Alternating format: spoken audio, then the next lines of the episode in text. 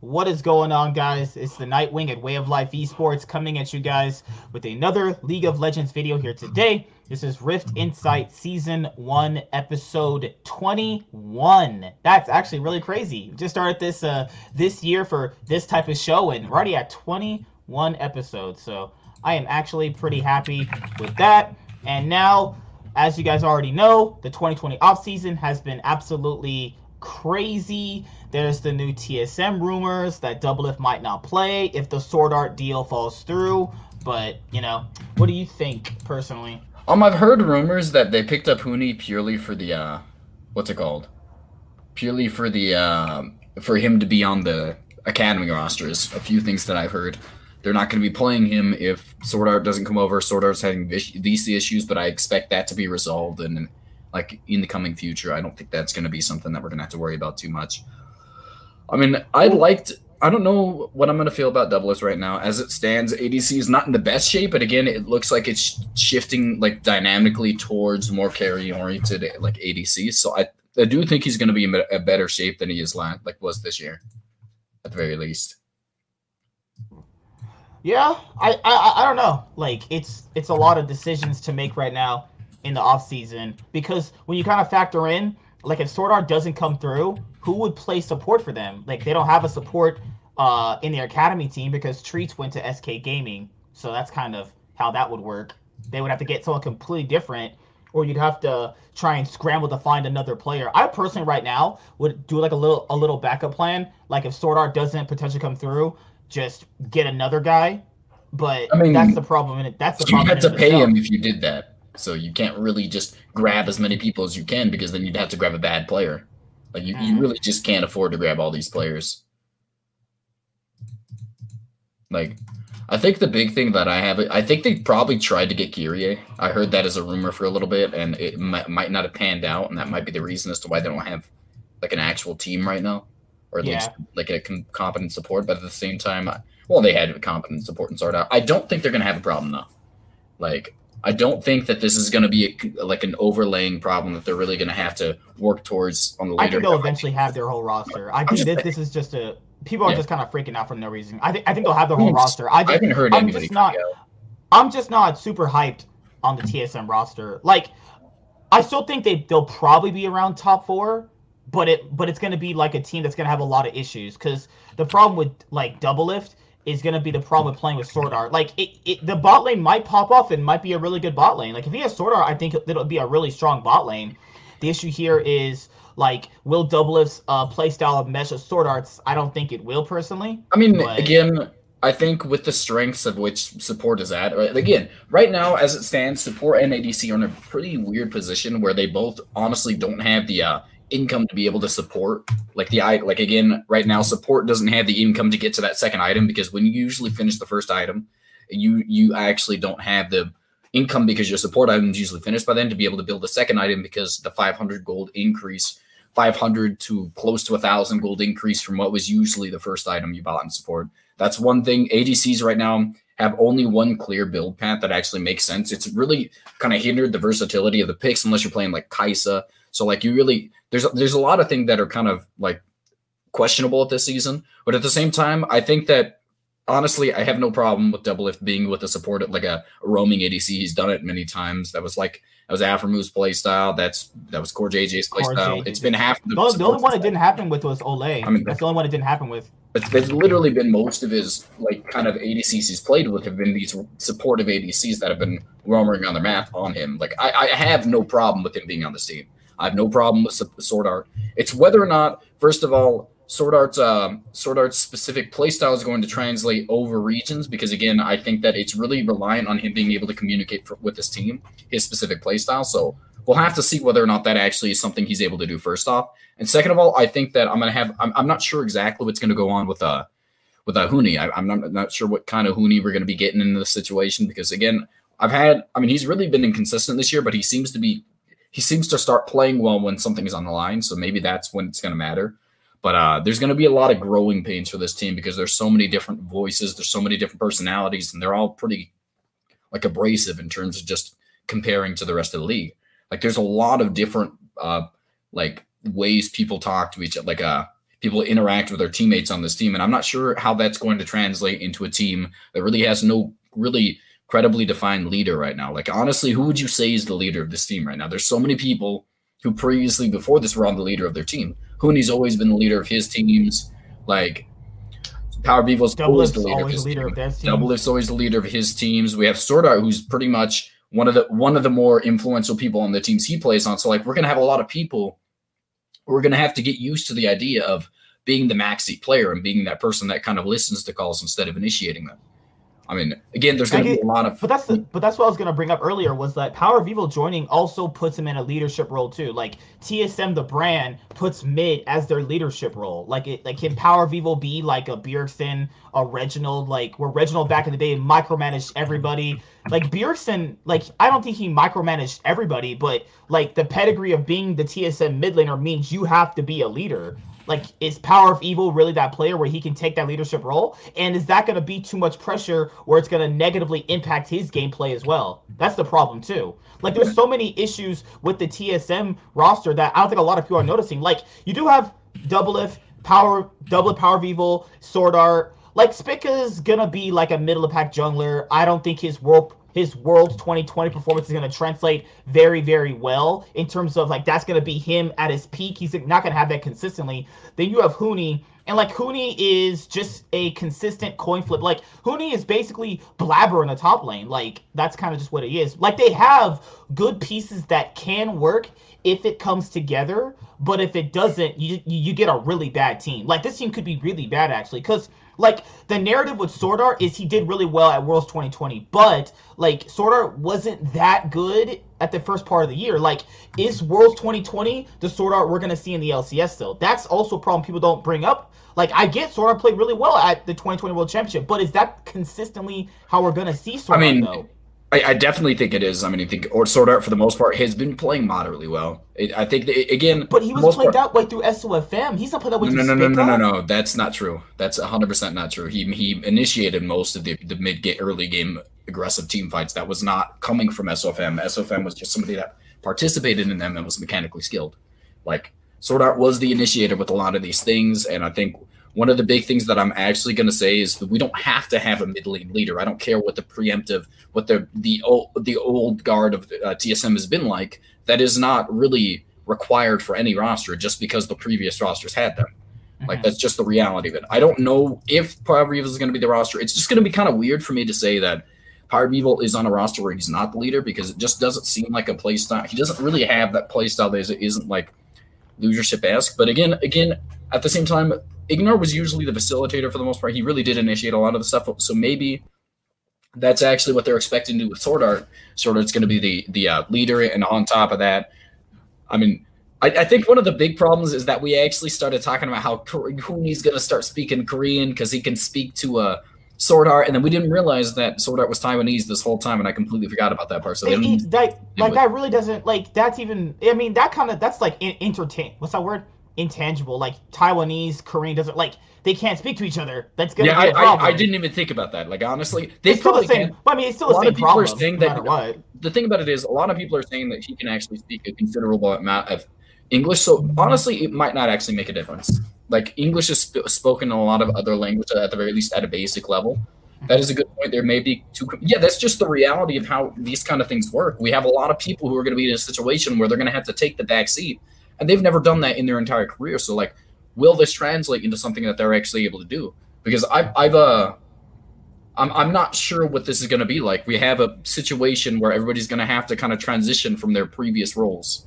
Uh, I mean, I don't know. I, I think this roster has a lot of talent, but um, at the same time, it seems like there wasn't a lot of thought process to put the players together themselves. Like, it could work out. Again, there's always the possibility of everybody being able to fit into their new roles, but at the same time, like, I just I don't know. It just it sometimes it just feels like Reginald puts names on a plate and just like oh, these are good players and throws. Well, they had the choice. They had the choice of Licorice and Huni, and they went with Huni. It's up to them. Like honestly, like Huni has the international play to back. I get. I don't know. I mean, no. I don't know why you go with. it's true though. Like honestly, it, Licor- internationally, Licorice is nowhere near as successful as Huni is, and that's just a fact. And that's just without a doubt. But that doesn't really matter. I don't like to go on accolades, and it's just almost a given fact that Licorice has been better for the majority of his career recently. Mm-hmm. Like ever since Licorice has came into league, I feel like Licorice has been the better player of the two, besides maybe the first year. Like but, uh, people forget, like Huni was Ben. Huni was in, like he was on Dig. He had that two point one million dollar contract that you know was a big, big talking point in the 2019 offseason. Then he got benched by going to EG Academy because they, they were playing Kumo. He did not look good. Like, do people just forget these things? Oh, no, no, no. Like in the playoffs, when he when he went to the playoffs, he was average. Don't say I, don't I, say average. Don't say average. That's not true. That was literally he played he did, extremely well. He did better he was, than expe- than expectations. And you're really underselling him. He was actually one of the best performers inside of the playoffs for that given amount of time that he played. It's just that's just how it was. Like taking away his credentials just because it doesn't line up with the rest of them is is unfair. Like he he, he legitimately played well in the playoffs. That's a given. Like that's just how it is. The rest of his team underperformed drastically, so they weren't able to pull out a win right there. And a lot of people like to look in retrospect and say maybe he wasn't that good this year, but uh, he did have his times where he did actually shine. Um, maybe this is going to be a situation where we see him able to come back to life because again, he's been a lot of rosters where there hasn't been too much hope. There hasn't been a lot of talent, except for maybe his clutch gaming roster. But uh, they that was another situation where I think there was a lot of there, there was a whole situation of too many personalities on the same team, and they had to go with uh, a Cody Sun again. I think their ceiling was lower with him, but at the same time, they had a lot more people unwill like people willing to take the the more pass around the game. But I you mean, understand why the TSM fans would be mad that they got Huni over Licorice. I mean, I think that again, it's gonna we're gonna have to see what happens towards the later half of it. But I agree. Like if you look at it from this season, you're like, what is going on with this this decision? it doesn't make sense. But at the same time, like I don't know. I mean, we're gonna have to see if it pans out. I just don't expect it to. It just doesn't. doesn't if Sword Art and Spica could develop some good synergy, it could work out. Like that's what I that's what I'm thinking right now because like Power of Evil is really good. I think Power of Evil is one of the top mids right, right now going into the LCS. You have Perkz, Jensen, Power of Evil. I mean, who else is going to be really competing with those three? Like Palafox, Damonte. I mean, maybe. I mean, but but they're going to be at worst like fourth best mids. You could have a you, you could guys. I'm being honest here. There could be a legitimate tie between the fourth best mid between Palafox and Damonte if it pans out. But even at that peak, that's the fourth best mid lane. That's still not going to eclipse Power of Evil, Jensen, or Perkz. That's still going to be a problem there too. I want to point out. I feel like one of the few things that I want to say about uh, Damonte is I've never, I've, I've actually feel like he's never actually had a solid team around him that's really worked together properly.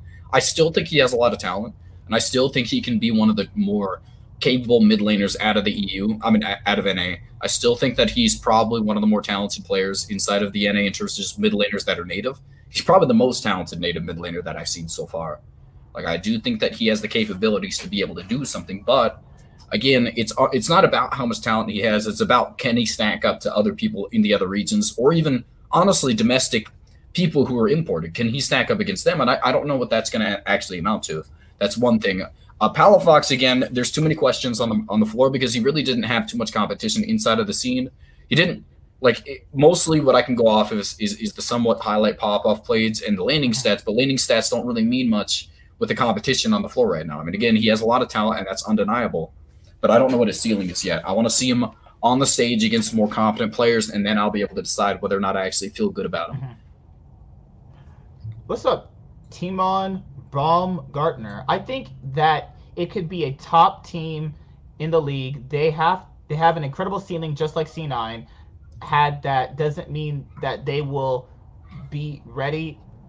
They, they, yeah, let me see. I think that they could be a top team in the league, but they have an incredible ceiling, just like Cloud9. That doesn't mean they will reach it, but they could.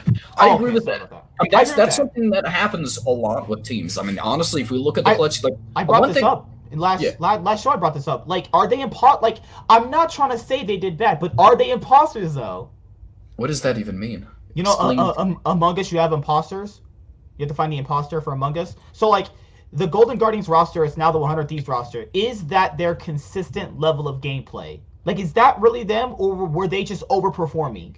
People have to consider that because who he wasn't that good when he first came out, and there was a point where him and FBI started peaking together for the LCS 2020 Summer Split playoffs, and it's like that's really great, and I'm glad that they did pretty, they did it really well. Closer consistently played well though, so Closer I'm not worried about at all, and that's my thing is that like 100 Thieves grabbed that roster based off their last split performance, but they're not understanding that is that them consistently? Because if you don't get that consistently, you just kind of are looking kind of stupid. That's just how it will work, though. You know, but there's to be a lot of changes for season. Sorry, there's going to be a lot of changes for season 11. So I don't know. But what benefits season 11 is having a strong jungler from what I've been uh, looking at. So Closer is one of the best junglers in the LCS, and I think that's going to be a really big benefit toward 100 Thieves now. Because, like, if you look at their junglers throughout their history of coming into the LCS back in, like, 2018, the only best jungler they've had was Meteos back in 2018. Then they had Onda, then they had Amazing, and then who else did they have? They had uh Meteos. so I, I personally think Closer is their best jungler they've ever had, and I personally think he's gonna be getting this team to a higher standard than we've normally put them at. And 100 Thieves have proven they're they're willing to spend to try and win. So that's a really good thing. I mean, again, we can say a lot of things about these these teams, but I honestly, again, there's really no idea how Closures is going to actually perform. Again, I think that he's not competent in terms of just international competition. In comparison to that, I really don't think it translates onto that stage. So it's really going to be hard for me to say that he's going to be able to do something for this team because again, I think when we start looking at these superstar teams, we have to look about about not not how they're going to do in NA, obviously, because that's just expected. And if it doesn't happen, it's an underperformance at this point. We're going to have to look at is whether or not these teams can perform on the international stage. And I'm actually I'm actually a little bit worried about a few of these teams. Like again, Cloud Nine had. I mean, Team Liquid Meteos twice. Did you say Meteos twice? I, I no, they had Meteos twice. Remember, Meteos, Onda, and Media, Amazing Meteos. That's that's all. all yeah, had. You could say Meteos came back or something. seven times in a list. I think one thing I'm going to have to say is whether or not this translates onto the international stage because we're expecting we're expecting Team Liquid to make it there. We're expecting Cloud Nine to make it there. We're expecting four to five teams are having a, a roster that's designed to be able to compete on the international stage, mm-hmm. and EU is dead. I'm going to start watching NA. It's not. Oh. I mean, it's not completely dead. I mean, Hi, honestly. Rebecca. You can you can watch G2 games and you can watch the new up and coming rookies because again there, there's a good development. Or you can watch or Rebecca, if you're gonna watch um uh North America, I'd be surprised. What are you about to say? what are you doing? I, I have no idea what he's. What are you doing, man? Okay. Well, I have no idea what's going on with that, but I think that one of the things that I'm actually thinking you can watch the team that Jensen will be on. you just went through all that hassle just to put on a Team Liquid shirt. Uh, I actually I love this jersey. I actually really, really love love this jersey though. I love that they were wearing this at Worlds, and I, I actually got it on a discount because they had a discount code. I was like, I might as well get it. This right. the quality. I'm not gonna hate. I'm not gonna lie. This is not a paid membership or sponsor for Team Liquid. This is the best quality jersey I have ever worn in my life. This no, like I'm not kidding. This actually feels amazing. How many jerseys you've been wearing in your life, man? You didn't play in those sports teams. I mean, I think my boy I Jensen's think, going to the top. Now, I do believe Cloud9 will be potentially number one, but Team Liquid's going to be easily either first or second too. So you know. Yeah, I mean, it's just understandable at this point. But I think one of the things I have to think about EU is actually going to be interesting because there's going to be a lot of up and coming rookies being put into the scene recently. Like, do I have a team jersey? I don't support. I just like watching like good I players. actually got. I I I actually um I can't. yeah, I mean, Matt, I, Matt, you did Matt. Why'd you do that for? I actually got him a jersey. I actually ordered one for my girlfriend, and I ordered one for him. He doesn't know what team he's getting, but he got one. So thank you, Matt, for ruining the freaking you didn't have to tell me. You could have just said no. He doesn't have one, and then I. No, it's all Matt's fault. I was. I. I, I actually got you a, a, team jersey. I got my girlfriend one first. Obviously, you know. I was just kidding. Girlfriend is Broxah still on Team Liquid? They no. Broxah is on uh CLG. CLG now. So, which is actually just you're not going to be watching Broxah too much at this point in time. Should I? I mean, again, I, I want to go back to the EU thing. I really didn't get to stress this enough. I think there's going to be a lot of there's a lot of teams actually trying to focus on developing rookies right now. So that's going to be one of the few things that you can actually look forward to. Obviously, it's not going to be really interesting because it's just going to be a blowout on G2 side. But we're going to see what the, there's going to be a lot more lot more talent in terms of just what we're going to be able to see coming out of it because a lot of the old guards like even competent players like Crownshot didn't get didn't get really a lot. They didn't get the chance to be able to consistent like play anymore because they're like, we're not going to be competing for first. So let's just see if we have anything with this new guy. And that's something the EU is doing a lot of this year, which is something I wish NA would have done seven years ago, but just never did. Um, you saw the future. What does that mean? You saw the future. I was talking about the what we were talking about earlier. Um, so let's kind of bring it back towards what you wanted to say was EU. So I want to ta- tackle this topic too. So is EU worse with um, Rekkles moving to G2, which goes into the very first thing. So as you guys already know, there's 30 people watching. Thank you all for being here. If you could please like the stream, that'd be greatly appreciated. That way it gets more recommended in YouTube's algorithm. That way more people see it. Thank you so much. Now it's time to start. So as you guys know, this year has been history. You don't see Rek- any up and coming rookies?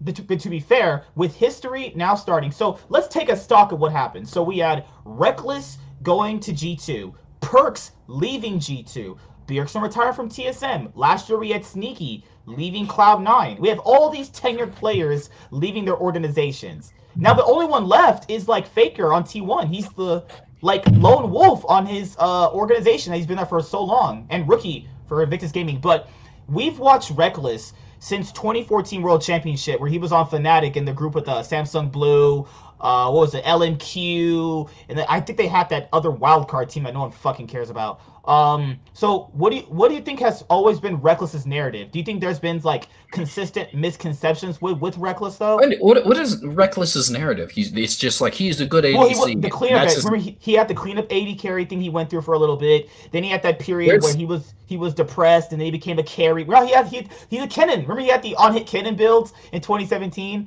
and I then mean, after that he became the MVP. So I don't think he's really been dictated by narratives because he's always kind of played the game how he, he's honestly wanted to. But one thing I'm actually like a little bit worried about is what, how is G2 actually going to be able to play this year on international stages, even if they have the talent, because there's no one pushing them. Because even if you have the talent, the game is the game is decided by how the team plays the game, and there's no one that's going to compete with them anymore. There's literally no competition for them in the EU. Like they're just by far and away the best team.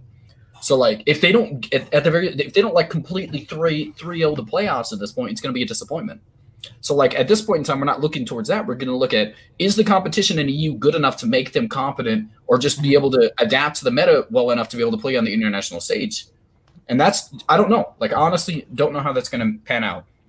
Maybe some of these players that are actually starting to come back into EU right now, like uh, Blue and all these other few decent amount of players that are coming in, are they going to be able to make this team decent? Are they going to be able to make? They're going to push G2 to the limits that we're, we're expecting them to be able to play at. Because I don't know. Like I think that G2 genuinely doesn't have the competition to be able to be like an elite, like a completely elite team at this. G2 and are still competitive competitive in EU2 is the G2 and the Astralis. I mean, I'm not going to disagree with that. I don't think there's not good rosters. I just think that the, the level at which they are at and the level at which everybody else is at is actually just a very big discrepancy. Like we look at last year, I think that the like there, there was a few decent teams for the most part, but like it honestly when G2 and Fnatic were playing well, there was really a, a, first solidified first and second. There wasn't really a close anything else. Mad Lions put it together for a little bit, but at the same time, there was a massive champion pool discrepancy between the players. I mean, I don't know. I'm I, I'm not going to say anybody's the first. I don't expect a lot out of them in terms of just international play. I expect only one com- like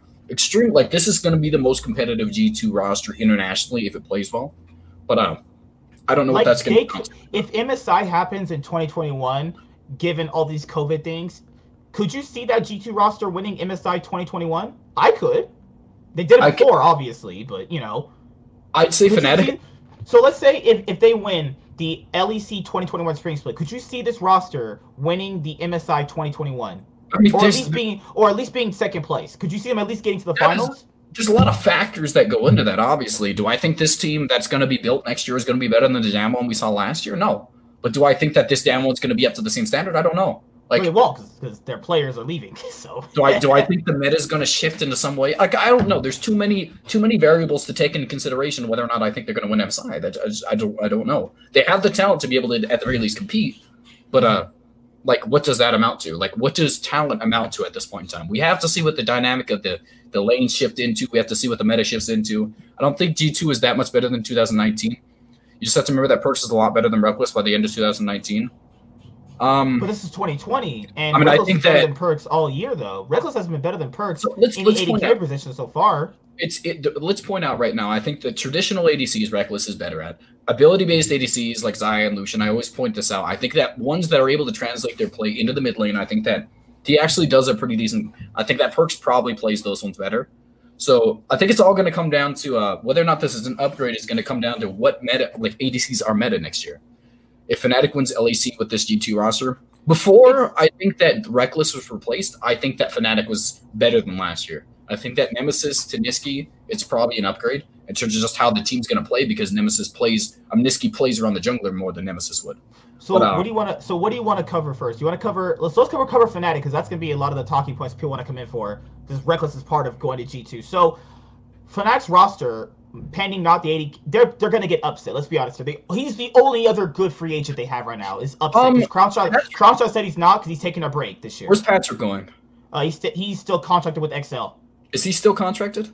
Yeah, he's on their starting roster. I mean, and, that, up, and same, and same, same with The problem is that with that, Bwipo actually completely dumpstered him in that Thorn little interview. So that that was like something I think kind of he burned that bridge right there. Upset is close mechanic. Like I actually agree with that. I think that just in terms, like maybe not last year specifically, because I think that last year was a outlier for him. I think that was one of his worst years recently. But at the same time, I still think right, Upset is extremely talented. He's like when he's playing well, he's one of the best Western ADCs like in the entire world, like well Western ADCs right now. But uh, just Nemesis did leave. I don't know where he went to though.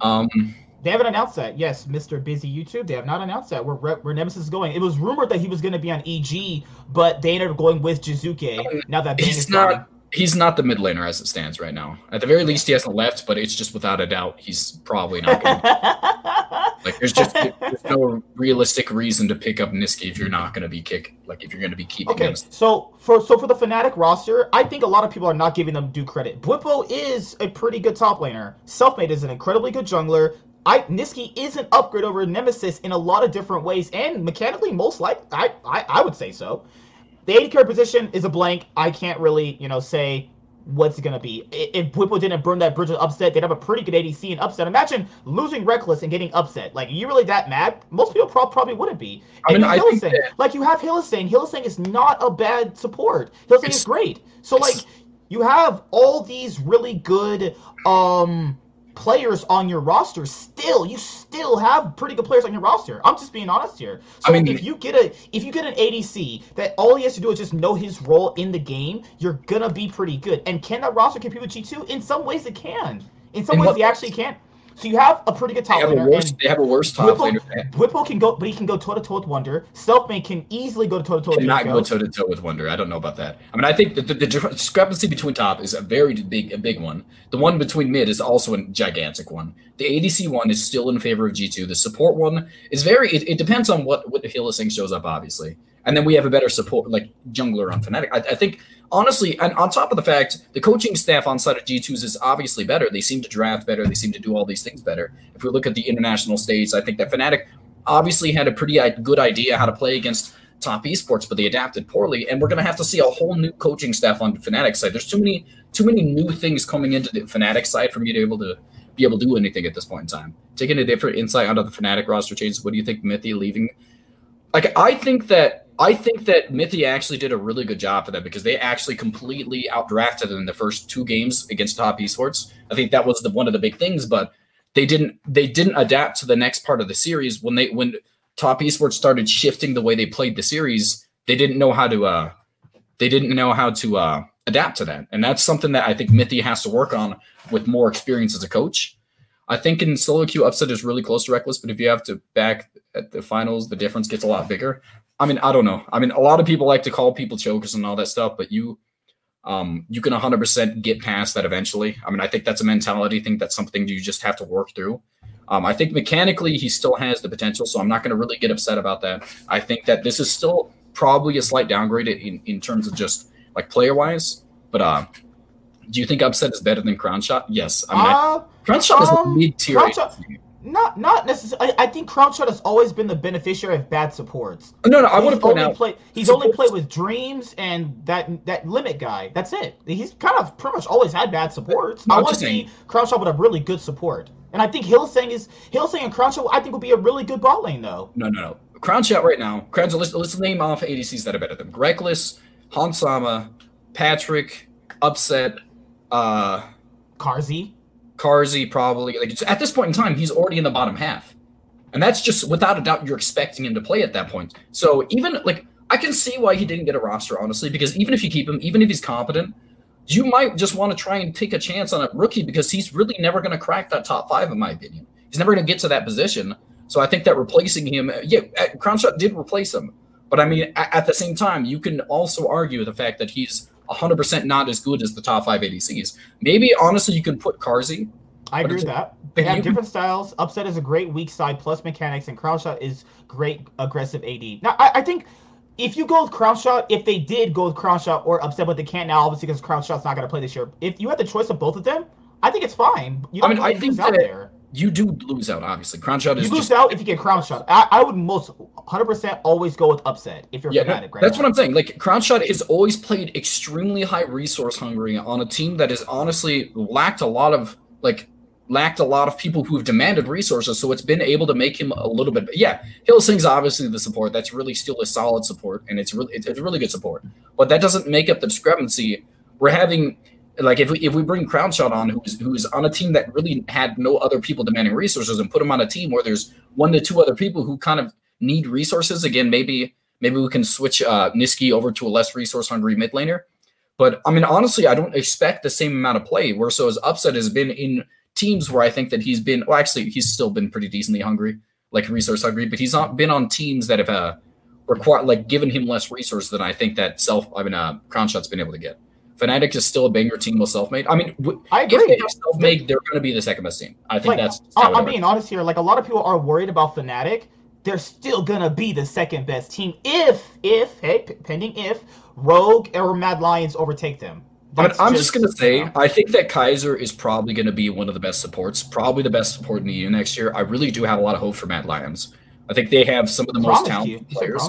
I did not say promise you. I said I was trolling. I was trolling. I was like, yeah.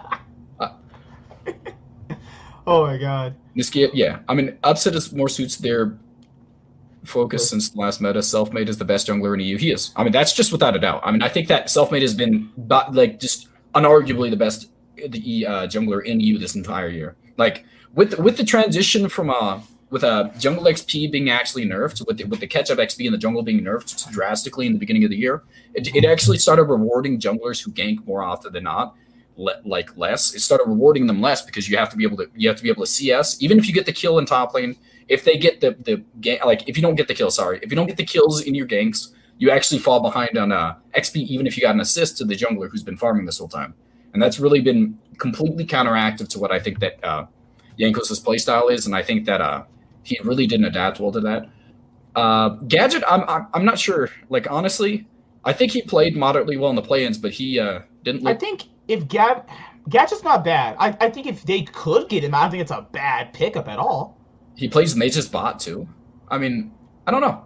Gadget, no, I I, I agree. Gadget's actually pretty good, but it, it, it just depends. Like who else in EU could Fnatic really see their ADC? So you have only just Upset, you, Gadget's a possibility, but like, would you rather them just go with Upset or someone else, or go go with a completely different uh, AD carry like in the EU Master scene? Like, what, what who would they what really is, go What is Rogue's top laner right now? I keep forgetting about that. Do they have a top laner? Uh, Odoamne is definitely an upgrade over uh, Finn. over Finn. Like I think that that's one big thing. I think that or Odoamne is, was one of the better top laners inside of EU in comparison. Like again, he wasn't like towards the top with like Alphari and Wunder and all that stuff, but he's still a solid top laner, and I think that Finn was one of the bottom ones. Overall, Mad Lions got Armut. That's an upgrade over Orome too. Opinions on Cloud9. I mean, we've talked about Cloud9 a massive amount. I mean, I think I'm, I'm, willing to go over it constantly because I think they're an extreme. Well, that's the second topic, so that'll be a little bit later on. We're, we're, that that is actually the second. Get topic. over to that. Okay. I mean, um, we haven't really had a topic yet. No, it, it's just like Rekkles joining G2. I, I think they're still going to be the best team in the LEC for 2021.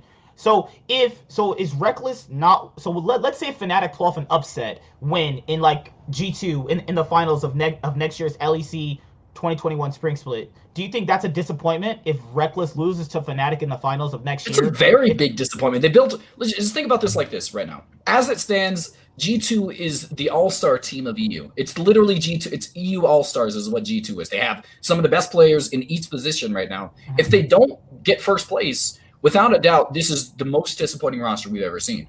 If they don't completely have a convinced inside of the playoffs, I'm gonna, it's not. It's not funny. Being emotional about um, when you're competitive, I don't care about that. That's something some people do. Mm. But like, if they don't get first place, and not only get first place, but in a convincing fashion, I'm going to be disappointed in this team because they're literally elements. Just I don't know how they didn't work. No, out. no, no. That there's a reason why elements didn't work out. Like these guys. Well, they I were all good the previous year, and then they all just sucked the next year, and it was just crazy to me. Like from Alliance to Elements, it was just crazy how much of a difference there was in play. Mhm. Yeah, Rekkles. I mean, they they literally should get first place. It's it's obviously a, a like a disappointment if they don't, and there's going to be a replacement in the roster if they do it. Don't do it because it's going to be somebody underperforming. And It will honestly, this depend. It will depend on Jankos. The jungle meta will affect either him or selfmade. Their playstyle are completely the opposite.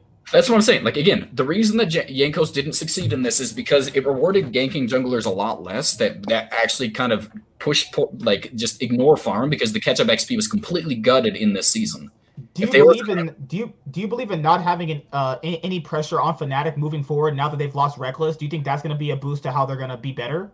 Like it like like with Fnatic considered being now an underdog without Rekkles, does that give them like they can overperform now to expectation because I mean, that's no, just there's no pressure on them. I don't know, man. There's no pressure on them to perform. They- I mean, like, you can't take that into account though. Like you really, really can't know what's going to happen. Like realistically, all I can go off of is who has the best roster. Right now, it's G two. It's not really close. It's not a really close thing at this point in time. Rekkles is by far and away was probably like are like without a doubt one of the best ADCs inside of the West. I think they have every single one of them. Uh, their players inside of G two is one of the best players in their position inside the West too. So like. Like I don't expect Fnatic to even take a game off them if it's a five game series. Like I, I honestly expect them to get 3 0 time for Bwipo to pop off. He, I mean, he has to do what he did. Like he was inconsistent this year. I mean, I, honestly, a lot of the times I feel like he struggled a little bit. If Fnatic win without Rekkles, everybody's eyes will fall out. What is that? You mean you mean everybody will look down at him? I mean, yeah, but, but hey, but but the but there's a uh uh what's that word? An intangible to that. Since EU still has a spring and a summer split, so let's say let's just this is hypothetical. What if Fnatic beat G2 in the spring split of 2021 for LEC, and then what if G2 win the 20 the, the summer split afterwards? I mean, I think if he if he loses without a doubt, they're going to be like, well, they won with Perkz, so why they, couldn't they do it with you? And then they're going to say Perkz is a better ADC. Like it's just how people are going to look at it, and that's just how people on a on a like kind of a results based bias kind of like opinion on this are going to look at this. They're not going to look at it as maybe something specifically happened behind the scenes or something like, or maybe like specifically the meta shifted. It's going to be Mhm. Perkz is better than Rekkles, and no one's going to question it. G two is like, the, I- i- Is it is it unfair to say that they can win worlds? Like I, I think the expectation for them to win worlds is a little too much there because literally we saw G2 with the roster they had for the 2021 2020 World Championship get knocked around by Damwon. So like who's to say Korea for next year won't even have an even better team and then like the expectations I Um, think are a little too high. Like we haven't even seen them play one game yet to really judge how strong they're going to be though. I mean, we can, we all we can go off of is is players on on paper. We literally can't do anything besides that. Like it literally it won't make sense because we can't just say, well, it couldn't it could possibly not work out because taking in consideration like chemistry and all that stuff is just something we just can't grasp on this end. We have to see it in action before anything. Um, I expect this team to be good. I mean, do they have Perkz isn't a better ADC? I didn't say that. I was just saying people are going to look at it that way if if G2 somehow loses the the the finals against uh, Fnatic. That's just how I'm saying that. Maybe there's some leadership qualities that Perkz sprouts at the table. Maybe something going behind the scenes. I don't know. This is the best team by far that G2's ever produced. But I think Worlds will be Poggers. I hope Faker will play next year. I expect him again. What I mean, we'll, we'll go on to that. I'm sure he has a little lined up kind of thing, even though we're not really talking about a specific topic. But versus Damwon, Caps was smashed hard. It's not. I mean, legit, real like honestly, if we look at the Western mid laners, they've never been able to compete with the the mid like the uh, mid laners from the other regions for the most part. It's really when you they get against mostly have to like roam. They mostly have to roam with their junglers to outperform. But it's not Yeah. like they're outperforming in lane. They're outperforming by a different way of winning. Yeah. Like They're Caps just- has Caps has never one v one smash Faker. I don't know where that came from. He has never once did that. I need some receipts if he's did this because I watch every game Caps has played. He's never once in lane just smashed those two. That just never happened. I mean, I think so, That's all I- I'm saying. You know. it's just the way it is. I think that when it comes to just actually, we look at the regions. Uh, LPL has the most players. They they really ha- know how to develop talent really fast. EU, I mean, Korea has like one of the most talented player bases on the in the world with just how in comparison to small they are in China, it's really impressive how they can compete and actually just have better overall players than China with how much smaller the player base is. And then we have to look at EU, who's the fastest at, as adapting and just has some of the some of the best coaching recently out of all the regions. And then we look at NA and they just have the most money, and that's just what they're good at. Like realistically, every region shines at something something specifically. So I could see G two being able to pull it off, even though not even if they don't have the players to be able to do That's, something. Oh, sorry, Zumi. That's true. I was saying Caps specifically. Caps, because people, said Caps smashed. No, Caps never smashed Rookie or Faker at all. Perkz definitely smashed Faker in that MSI series, but it was just, you know, whole team was kind of gapped at that I'm point. you know, banging Wolf over I'm gonna point out- performing. the the the, the essential the cornerstone of G2 since it's become this super team super team the most important piece has always been Jankos that's literally always been the key to this team's success no one else has really dictated it as much as he has as much as we see the pop-ups from caps I think that Jankos has always been the single most important part of it and the reason out of context what do you guys what do you guys elo uh, I was diamond one challenger. All I- I was- know. I peaked at diamond one. I mean, that that that's not like super impressive, but that's exactly where I peaked at. Uh, I think that I, I forgot actually where I was at at this point in time. You're you're on, on on this guy. Rekkles needs resources on bot lane, and that's what Caps. that's not what I was with- at. Oh yeah, yeah. I was with talking about. I was talking about Jankos. Jankos 100 percent was the most important piece of G2 for like the longest portion of time, and at this point in time. We, we saw a situation where a, a meta that actually has never existed before, which is just punishing gank more gank oriented junglers. We saw that actually be something that actually made Jankos actually weaker. And we're gonna have to see either they they bring back a like because again right now you can actually get stronger a lot faster with the new jungle changes and the uh, jungle item being actually completely diminished after the five shots. You get rid of the jungle item, but um yeah they they have to play. Jankos has to if he wants this team to succeed. Jankos has to be a, a really good team, like a like an extremely good jungler again. Like we're gonna have to see either a shift in uh like jungle items to more carry oriented. We're gonna have to see uh like either that. We're gonna have to see a, a shift on uh, uh catch-up XP being kind of nerfed at this point, like buffed again. Because again, with his uh his uh playstyle specifically has suffered a lot recently. Is there gonna be a gain friendly meta? A GAN? What is a GAN friendly? Can other LEC teams still compete, or will LEC be boring now? Um, it depends, honestly. I, I think there's other teams that can surprise. I think a lot of people are not paying attention to them. Like Mad Everybody Lions and Rogue will still be. I think Mad Lions and Rogue will be like the third, fourth best teams. We still having Fnatic at second place. Like I do think in the right, if depending on the meta coming up, Fnatic can have the possibility of upsetting G2 in a best of five because we don't know how these teams draft. We don't know how these teams are being coached. We don't know how these teams are playing on stage. So there's a possibility things can happen. Like upsets happen all the time. Like nobody predicted Team Liquid would beat IG.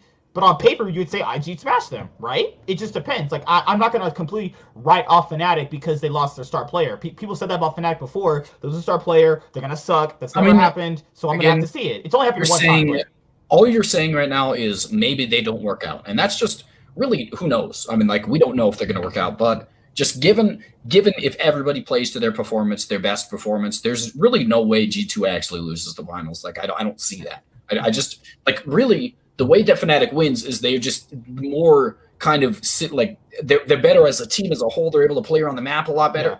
Why did that get restricted? Oh, he retracted. I see. Oh, Uh, he probably just me- messed up his yeah. message. I mean, I think that realistically, the only way that I see Fnatic being able to beat G2 is just being a better team, even if they have the worst players, because that's just all you can do. You have the better shot calling, you have the better like like drafting phase. Like really, that's where they're gonna have to win out. They're gonna have to win out before the game starts. They're gonna have to win out in mindset. They're gonna have to win out in game plans, and that's just the way that Damwon did it. Damwon again did have the best players. Obviously, that's not really what made them strong though. It's like when you saw their comp, you knew before the game it went in what they were gonna do. Like 90% of the games they had a Renekton, there was a gank when he turned level six every single time. He shoved in the wave instantaneously, and then they were able to get a gank off that was able like that kind of shifted the game in their like favor. You go in with a game plan, you can always win the game. It's just whether or not Fnatic can develop their own game plans, or really honestly just rip off like Damwon at this point. There's no reason not to. Damwon had a perfect idea of how to play the game. They just didn't play it to the, the best extent. Like honestly, Damwon was a lot better than they showed, I feel like. And I trust them to bring exactly those things to the table. I don't know. Like, is, is Yamato a better coach than Mithy? Mithy honestly looked incredible in my opinion. I really liked Mithy. Like, I really liked Mithy this year. Wait, with this news, Bwipo said that Selfmade playstyle doesn't fit with Fnatic. Yeah, I mean, the thing about it is, Bwipo should not have said all this stuff online. Like, that, that was just that was just childish right there. Like, I'm gonna why- address this right now because that I was okay. So everyone knows what he said. The issue here is you don't want to carry jungle with that. Let's. Look, I'm gonna be honest here. Switch, switch, Selfmade with Xerxe last this past year in the LEC 2020. They probably aren't even second place. Let's, like Selfmade literally does. Selfmade brings them that edge. Not having Selfmade is gonna bring your team down. I'm being honest here. Like without Selfmade, like does Fnatic make worlds? I'm just being honest here. He Selfmade brought a lot to Fnatic. So for him to say that, Age was just a clown. Like, I'm just, I'm just being honest let's here. not call him a. cl- let- let- Let's calm down. I think that he acted. Ch- clown is just straight up just unnecessary insult. I think he acted childish. He wasn't mature in this. There's no reason to air dirty laundry here. Like he was straight up telling everybody the inner workings of Fnatic and what was going on dramatically behind the scenes, and that was childish. Like he, he really should have not done that. Like he really shouldn't have went out of his way to do that. He was over the top cocky. Like he was saying, I was the I could be like the third best pick for Fnatic to be the mid laner because that's just realistically not the, the case. I'm being Like- honest here. They were never considering him mid lane. Like, Like, you, I- that's what you say to people to, to make to make them happy, but it's like they were never going to consider him as a mid laner. It wasn't We did possible. Woodville say this. They actually deleted all the VODs to this. It was it was with Thorin and, and Dom, and he said all this stuff. He was talking about how he wanted to get rid of Selfmade, and uh, who else was it? It was two people, Selfmade and somebody else. So Because he they- wanted to get rid of Selfmade because he felt like Selfmade, as in his name, Selfmade. His playstyle is too selfish, yeah, he and wanted- Selfmade doesn't dedicate resources to top lane so Bwipo can carry. Well, no, no, no. He wanted to play around. He wanted the, the, the games to be played around Rekkles, not him. He said, "I want the game to be played around Rekkles." A, a few times he has said specifically, it was Nemesis, yeah.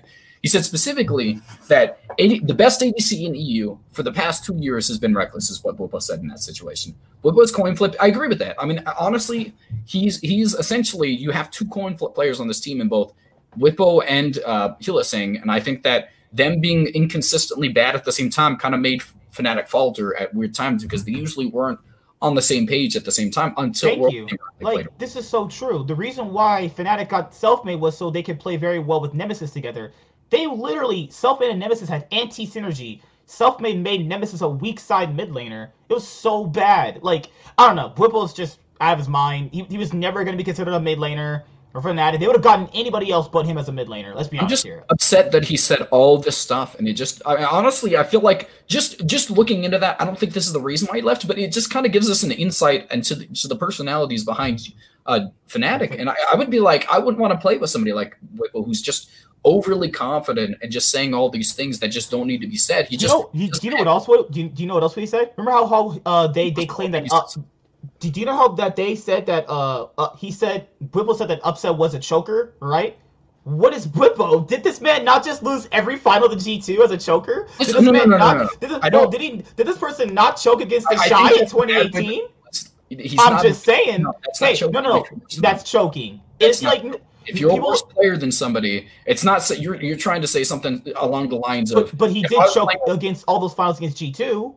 he was not I'm as just saying. realistically he's not the best eight he's not the best top player. If you're worse than somebody and you lose to a, you're not he's choking. a cho- he's a choker. Come He's on. inconsistent. How I- can he claim that upset is a choke? No, no, no, no. You're missing the context. How I'm can he claim that? context. How can he claim that upset is a choker and he's lost to the same team literally four splits in a row?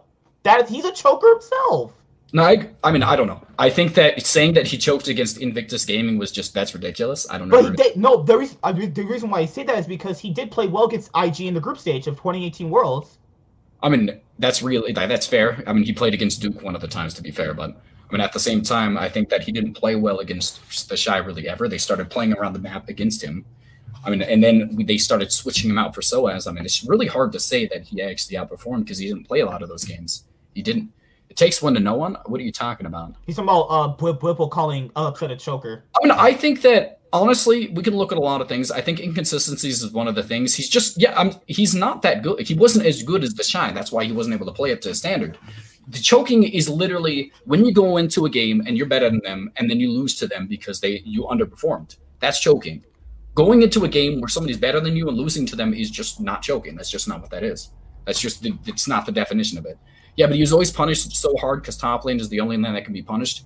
I mean, it's true. Like honestly, look at the success of uh Alphari in his games. Like Alphari was the most lane dom- like heavy gank. I mean, uh, like laning dominant top laner inside the entire league. And at the same time, he was also the highest first blood uh, victim inside of the entire EU scene. He also had the most, the highest enemy jungle proximity. He was literally any any top laner that was kind of centralized around laning instead of doing anything else in, inside of the EU was actually completely lane dominance equals ten. You can look at the CS differential. Like I, I understand that there's there's a way to do it, but um, 100% the way to look at it is the fact that Alphari was without a doubt like one of the most dominant laners inside the entire league. Um, I think that's just one of his strengths, and that's still something that's going to translate inside of Team Liquid. It's true he holds a year contracted. Another good player for G2. Trust me, easy worlds 2022 for I don't know about that, man. Colleagues than friends. They seem to friends group seems that way when watching. I, I don't know, man. Like, there's a lot of things I can't really take into consideration. They might be colleagues. They might be more more like close for like uh people working together more than friends. But I don't know. I mean, I can only see the videos they post, and I don't even watch those. So I don't really care about their inner workings. Besides that, no, no, it didn't really show. It showed how how dominant. Actually, I agree with that. I mean, to be, to be fair, if we look at uh like inside of Worlds, some of the most dominant positions at Worlds were Chinese top laners. I mean, I, don't want to say top lane was useless. I just think that the proper way to play the game was not centralized around top because we saw Damwon do that. We saw most most of the success, successful teams at Worlds not play around top for the most part. They just had strong top laners. And his tex- toxicity and solo queue and everything about coaching thing, I don't care about his solo queue toxicity as long as he's a good coach. I just uh, well, Perkz Perkz is going to be a mid laner, yeah, but uh, I think that I, I actually like again solo queue toxicity is not going to be the biggest end all be all for the most part. Like with you, oh, is he not? I didn't even know that. I actually had no idea that was the case. That that's just me not being aware of that. I actually I don't watch Fnatic stuff, so I had no idea. Like a, uh, it was top again. The, the way top lane worked right now. If we look at Nuguri and Damwon, they didn't really play around top side. They they 100 percent when they had specific picks that played around top side. They did. If we look at uh, what's it called? It was it was mostly what actually was the dominant thing right now is it was jungle and support. Those were the two most impactful roles inside of Worlds, and that is without a doubt. Those are the two most impactful. Then I think it went it went like mid and top as a toss up right there, and then ADC and last. I mean, I think that it was essentially every single team that was competent inside of Worlds had a really good jungler and really good support. Fnatic Nuguri, that's not. There's no reason to do that.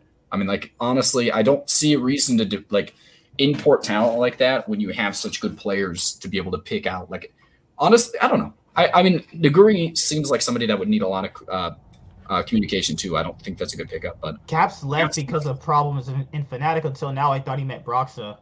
And that's why Fnatic was able to compete. If top lane, mid run, they're important, they wouldn't get to playoffs. I mean, I mean, I don't know about that. I think they still would have got there specifically because even even if we look at like like Nemesis and all them being bad, they still had the talent to be able to make playoffs. Like there was just some just genuinely not good teams inside the bottom half. Like, um, I would say, let me see. I mean, I'm not going to say neither one of the roles. Like the solo lanes were definitely important. It's just that with with how support was designed last season, support was by far and away the best. Even in solo queue, was the best support like role to be able to climb with for the most part. Like you could literally take over the game completely inside of that role, and that's why we see supports like Leona and Pyke just completely shooting up to the top of the leaderboards. Like, uh, I think that was one of the biggest design flaws they had last season, and they've completely shifted it to where support just no longer has the money to be able to be useful now in a lot of situations or is he just taking over? We don't know yet. There's no, there's not been, there's been rumors, but no one's been confirmed on where Nemesis is going. Caps left because his contract ended, and G two project made more sense. Apart I mean, from smaller inner issues. Support, top four support is uh, in the world. I mean, it's really hard to say that. I do think he's what he's definitely one of the best supports inside the West by far. I think that's without a doubt. I don't know about top four support in the world. That's really a big toss up for me. I don't know if I'm going to say that yet. If we're talking about like the Fnatic move, like I mean, to be fair, some people already knew that Caps was leaving Fnatic after the 2018 World Championship Finals anyway. Uh, but the Rekkles move, it's not as bad as everyone may makes it out to be. Like he only he's been signing one year contracts with, with with Fnatic ever since like 2017.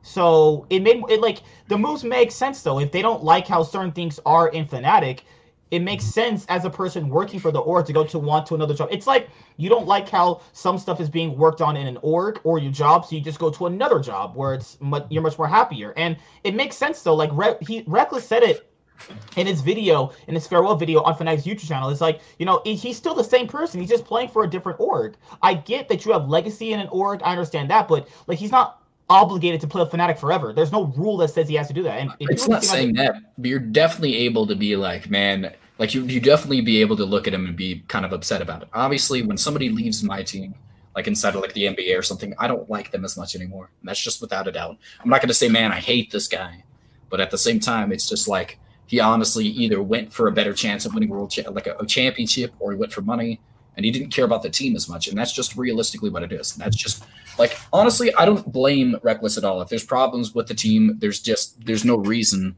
to be sitting at like staying on the team. Like I have no problems with it.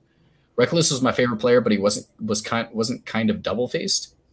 I don't know. I've I've never seen anything to say he's been double faced to want to play with the best. Like no one's blaming him at all. I'm just saying that's a big, that's just a mm-hmm. big thing. Like that, it's like you don't hate on him for any of that stuff. Like at the same time, you see why he did it, but I'm not like because well, some people say why not? No, but I mean, most of the sentiments are like, why did he not just stay on Fnatic and make it work? What if he don't want to? What if he just want to leave? I mean, that's like, Fnatic I, fans saying that. That's just yeah. why would they say that? Like, why would Fnatic fans realistically not want him to stay? That's just that's understandable. Yeah. Players want to win trophies. Rekkles at Fnatic can't win anything. Facts. I mean, there was potential for this team. They had the best jungler in the league. They had one of the best supports in the league. They had, they had the best ADC in the league. They had a solid top laner. Honestly, all they had to do was get a better mid laner, and then I think they could have competed moderately. But you'll never really get somebody as good as Caps. So maybe that's what they want. If they could have got Perkz, I would say staying on Fnatic was probably the best idea because that would probably be the best team in if they had Perkz on that team. But uh, that's just not the case. I think that they weren't able to get somebody as good as that. So I mean, there's no really there's not really a reason for him to stay. If he wants to win, I think the best idea was definitely go to G2. I just can see why Fnatic fans aren't happy with it.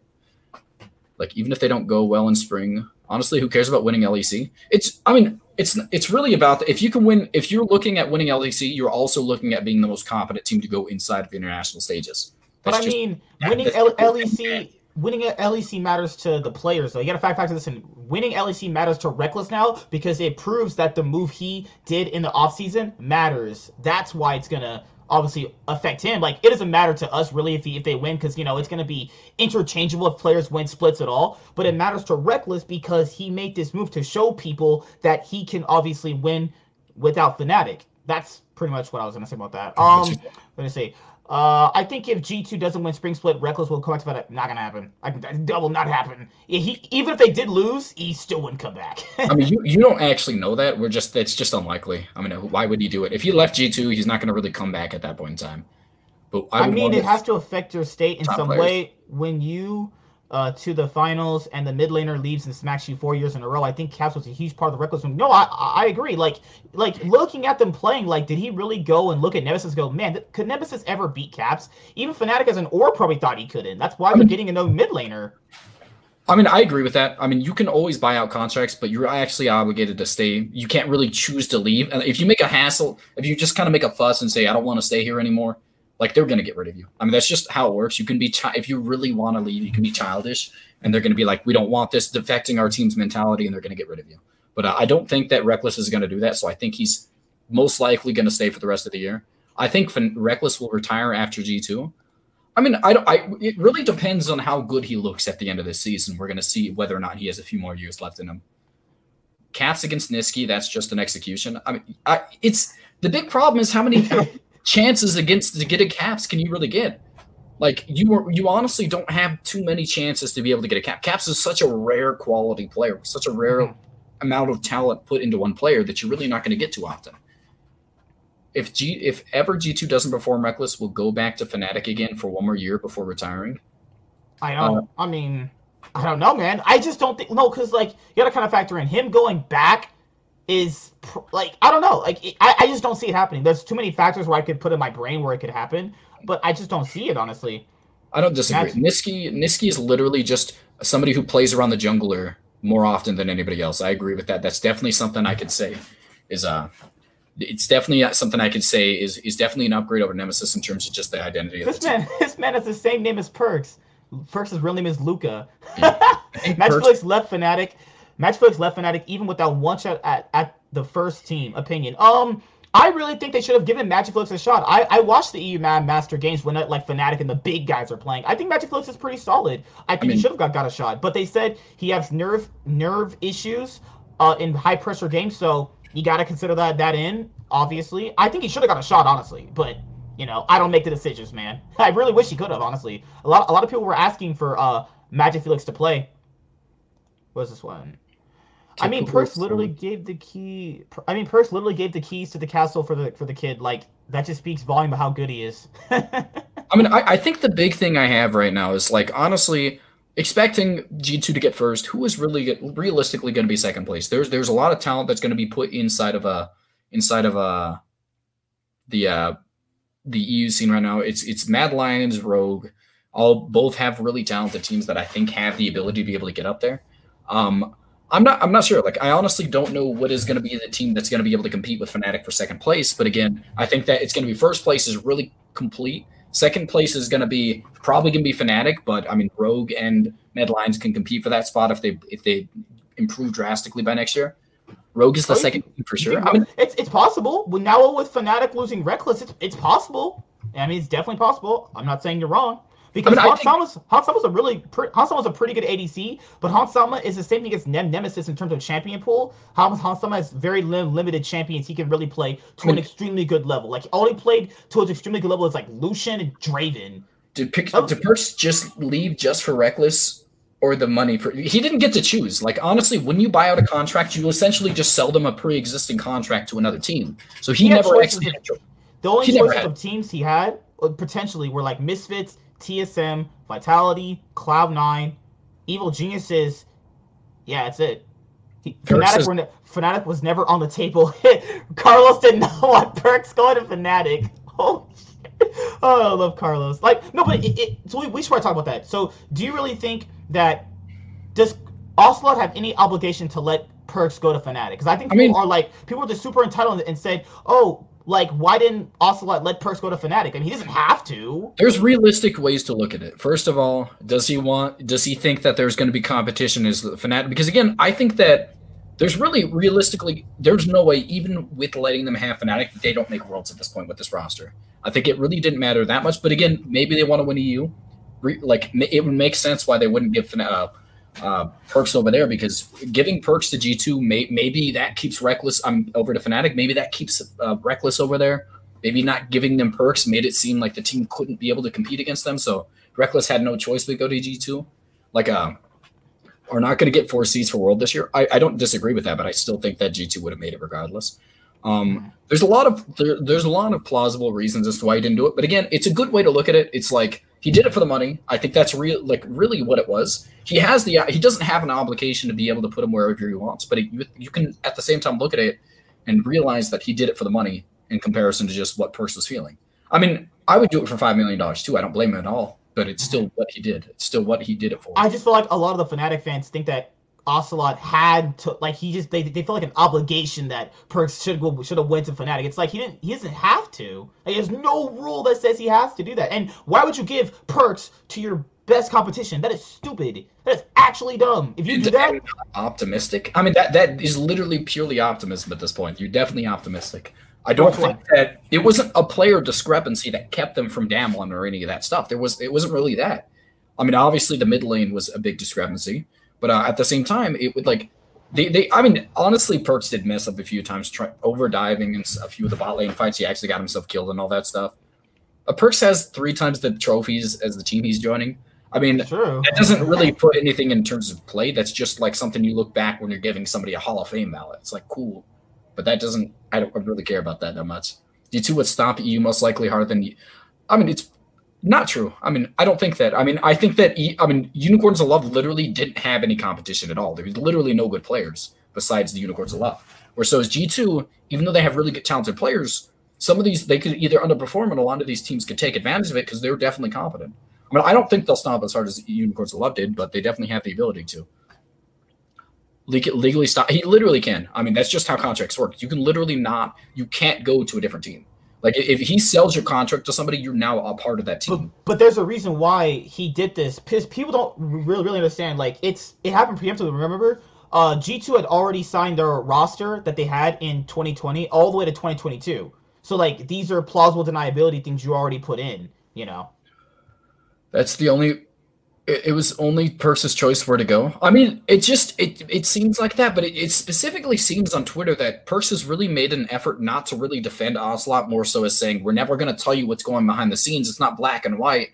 It's just I don't know if Carlos is a thousand IQ. Like, what, what did he do that was no? Really- but uh, he him locking up the roster means that he gets to decide where they get get to go. Or no, I'm not. No one's saying that he didn't have the right to because he obviously was allowed to. But hmm.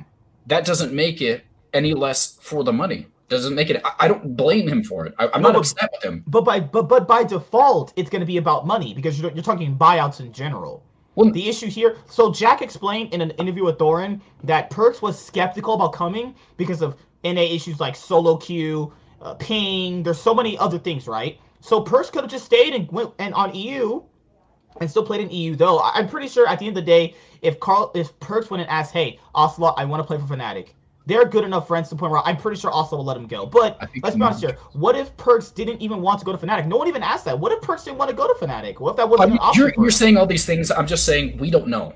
We don't know anything. You're just giving hypotheticals, but it seems like he's upset with Ocelot. And that's just what he, he literally said. It's not oh. black and white, and you guys can't see what's going on behind the scenes. And it, like, it's just, we're not going to be able to say anything. We're not going to be able to delve into that. Also, do you, oh. don't you guys do in house in the off season? Solo queue shouldn't be an issue. Don't. Oh no, do they they were talking about that earlier today with Jack and Thorin. Uh, they're working on fixing that right now about having in houses for scrims and you know ping being low. Just not necessarily the best. I mean that that's gonna be a really good thing for North America. But I want to say this: thank you guys for 600 subscribers. Um, it, not trying to go like down the history road here, but thank you for 600 subscribers. It means a lot. Can't wait to hit 1,000. Uh, I'll, I'll, as you guys know, I love League League of Legends. I've been watching for literally six years, so it's definitely gonna be a plethora of knowledge up here. Uh, but thank you guys. I just want to say thank you so much for six six hundred subscribers. Could I not have done it without you? But back to the point of Rekkles. So to kind of wrap up the Rekkles point, I think him going to G2 is a really good thing. I think if G2 didn't get Rekkles, they were gonna probably pick Upset. They were gonna pick either any other good ADC. Like they had to pick a litter. Like every any ADC in the LEC right now would kill for a chance to play on G2 like you, so that's just kind of how I see it. What's your last thing about Rekkles joining G two? I mean, again, it seems like they really want to talk about that, but I'll I'll talk about first of all. I think that I think these are by far and away going to make them the best team. There's really nothing I can say besides that. Again, there's really all these things, so many variables that can work out into whether or not this team works out. So I'm not going to say much about anything before I start seeing actual play on the table. Crownshot, I'm not talking about that. I don't. I don't. I mean, I think that Crownshot genuinely, again, if we look at the top five teams in ADC, he's just he's just a mid tier ADC in, in, EU. Even though I think he's really a good like ADC in general, he's still like a sixth place ADC in terms of just his abilities. Even because he, I mean, again, he's worked. I've been watching from xPeke versus Osla, Alex Ich days, such nostalgia. I mean, yeah, I mean, there's a lot of good. We, we came in. We came in when xPeke solo killed uh what was his name? Dade. Dade. Oh my god, that was amazing. Yeah. I mean, I, I one thing I want to say is uh, like, are, are, we are we swapping over to the Team Liquid thing? Yeah. So go to North okay. America. Let's talk about let's talk about because again, a lot of people are pretty much talking about uh, Team Liquid right now. I think yeah. one big thing about it, if you look at Alfaria right now, he's he's one of the most exceptionally gifted AD, I mean, top laners inside of the entire league. I, I agree with that. I think that that's one of Crownshot's biggest problems is championship. I'm um, champion pool. Mm-hmm. But uh, I mean, that's not something that's not really a difference between most of the ADCs. If we shift to a mage meta, I don't know how good Upset's going to do. I mean, I don't, I don't know what the meta is, is going to look like because crit DCs are still garbage right now. I like, I don't know. Let me. I actually, I really can't give you anything on. For Malik, wasn't Melissa yeah. their mid laner? I, mean, I, just I can't give you too much insight to that. I don't know really know enough about him. Like that, that's just something I don't know about every single like I know about most players that have been in the scene for a while, but again, Malika has just not had enough time, in my opinion, to be able to. I thought he was oh, I thought it was pretty decent overall. I don't think I see anything bad at him. Like, but you're playing on Vitality. You're playing on, on a shit show of a team. Like, I don't know, see, man. They have, they have comp. Like, comp is. Jensen and Perkz. Man. I think Perkz, if we're looking at Prime, Perkz, is going to look better. But I think that is one of the big things I have right now. We're going to have to see a team, a team with a right now with Team Liquid is going to shift to something that I say was more oriented towards bot side is going to have to shift towards the side lanes instead of mid lane. And they're going to have to, we're going to have a, a team that has Alphari, who is dominant inside a laning phase, but requires a lot of jungle assistance because he pushes up so far. He, he gets ganked a massive amount of times. Like that's one of his biggest problems is the fact that he's the highest uh, first blood victim inside of the entire EU scene. I think with this right now, it shifts them to a early, more proactive early game jungler because a proactive early game kind of comp because now they have the ability to play one through ones, which come online faster than tanks do or weak side uh, top laners are able to. So they're going to be able to play inside of like right when they get one to two items, they can shift uh, Alphari to the side lanes. That'll come on a lot faster, or they can straight play traditional tanks and all that stuff and still be able to team fight. It just gives them more versatility in the picks. But uh, at this point in time, one big question I have whether or not Team Liquid's going to work out is the fact that where's Santorin actually going to have to play around right now? Like we're going to have a team that's kind of reliant. She has to gank Alphari. Alphari is just going to feed. Alphari's literally going to feed if he doesn't gank him.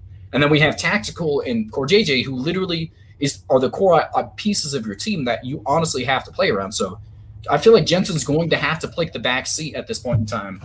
Like I think it's gonna ha- he's gonna have to take the back seat and he's just gonna see whether or not he can adapt to that because there's just so many situations where we see like uh we're gonna have to. We've seen like players not able to shift their their like play style towards a different one where they're kind of required to for a new team. Like they all need. They're not gonna have. Like that's the thing. Can he play third wheel to this team? Because I think that he's one of the players that's gonna have to need to. It's gonna be him or Tactical, and I'm not sure if Tactical is gonna be able to. Like I think we're gonna have to see a thing where he's gonna get the least jungle attention out of all the lanes because I think it's required for the other two. And whether or not Jensen can do that, because he's never done that in his career, been able to be the third string on a team. Is he going to be able to be the third string and towards the jungle attention out of the entire team? I, I don't know. I just am a little bit. He was not. He was. He was on somewhat of an island, but again, he still got a massive amount of resources, and that's yeah. not something in, to be gifted. Spring in the spring 2020. He was. About, he was on. He was on his own for a little bit there. It's not when, about jungle attention. It's about. It's about resources that can't be devoted to him anymore. Because again, but, top lane. But you want that in Jensen though. He can play by himself without resources though. I've never seen him play without resources. He's never but had if, to deal. If, if you're gonna bank on a player to do that, why would, would you bank on somebody who's never done that? Why would you bank and, on Jensen? Like you're you're acting like Santorin can't spread resources everywhere. Um, and you can't. Like, you literally don't have enough resources on the map to be able to do that. That's why I'm saying that. resources and Tactical can generate resources on their own, though.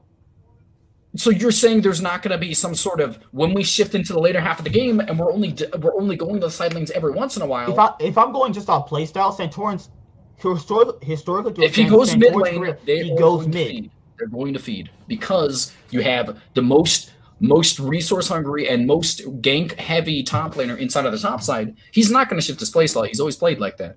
You're going to say Santorin's always played towards his mid laner. That's you have to shift his playstyle. I don't care. I, it doesn't work for this team. It literally doesn't make sense to go gank mid when you have Alphari and CoreJJ in the side lanes. Literally, the most least important role on this team now is mid lane.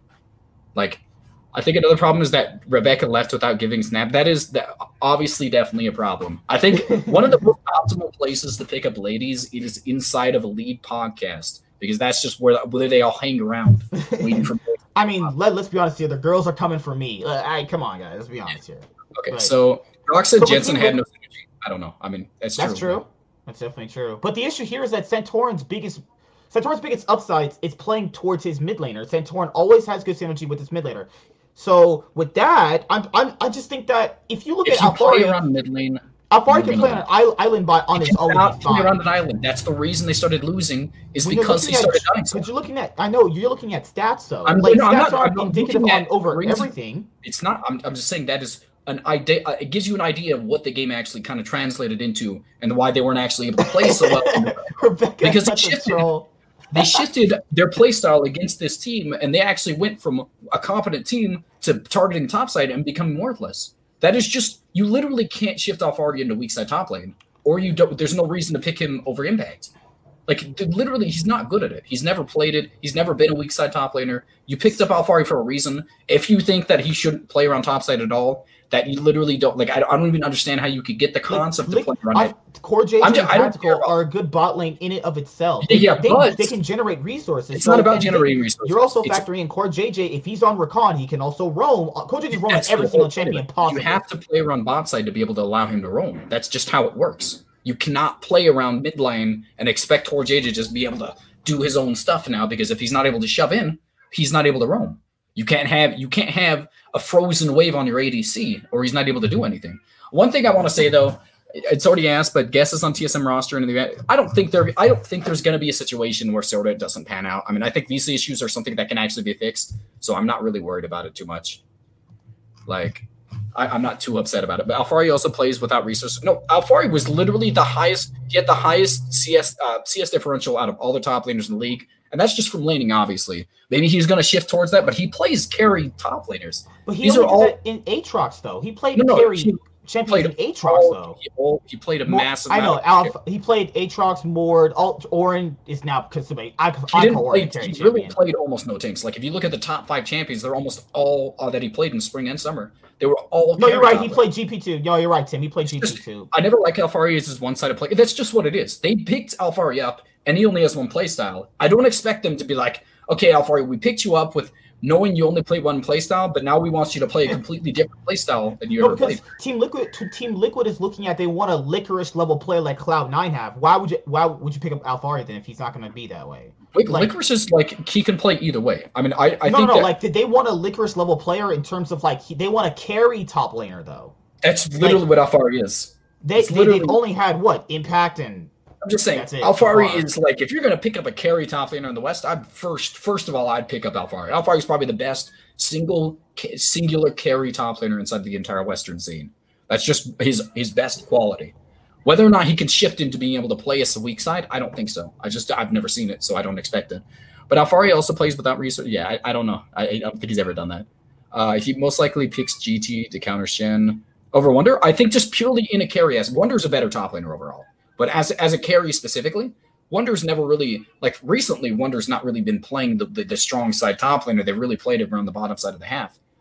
But uh, I think that just like honestly, just purely on what Alphari does, that's all he's good at is carrying. So I mean, it's not even if he's better at carrying, that doesn't mean he's a better top laner than Wunder. Wunder is just able to play so many different ways. He has such a bigger champion pool that I would say. Oh my, oh my god, Rebecca, Whipple Zach play was amazing. To troll. Trolling fruitcake so instead of bananas use chocolate. What WTF, bro? Bwipo is the best carry top laner. Alphari isn't carry, he always wins lane, but he struggles the impact. That's because literally the rest of the map is always losing. Do you, do you like that, the entirety of that map? hundred percent like the, the entirety of uh what's it called? His team. Give me give me the name of it again. Wait, what team he had?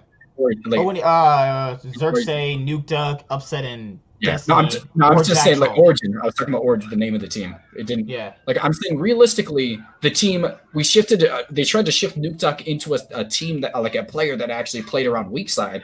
Completely fell apart, so they shifted back into carry on to top mid laners for him. They could not play around bot side for the most part because obviously that just wasn't how you played the game anymore. There was no carry oriented ADCs.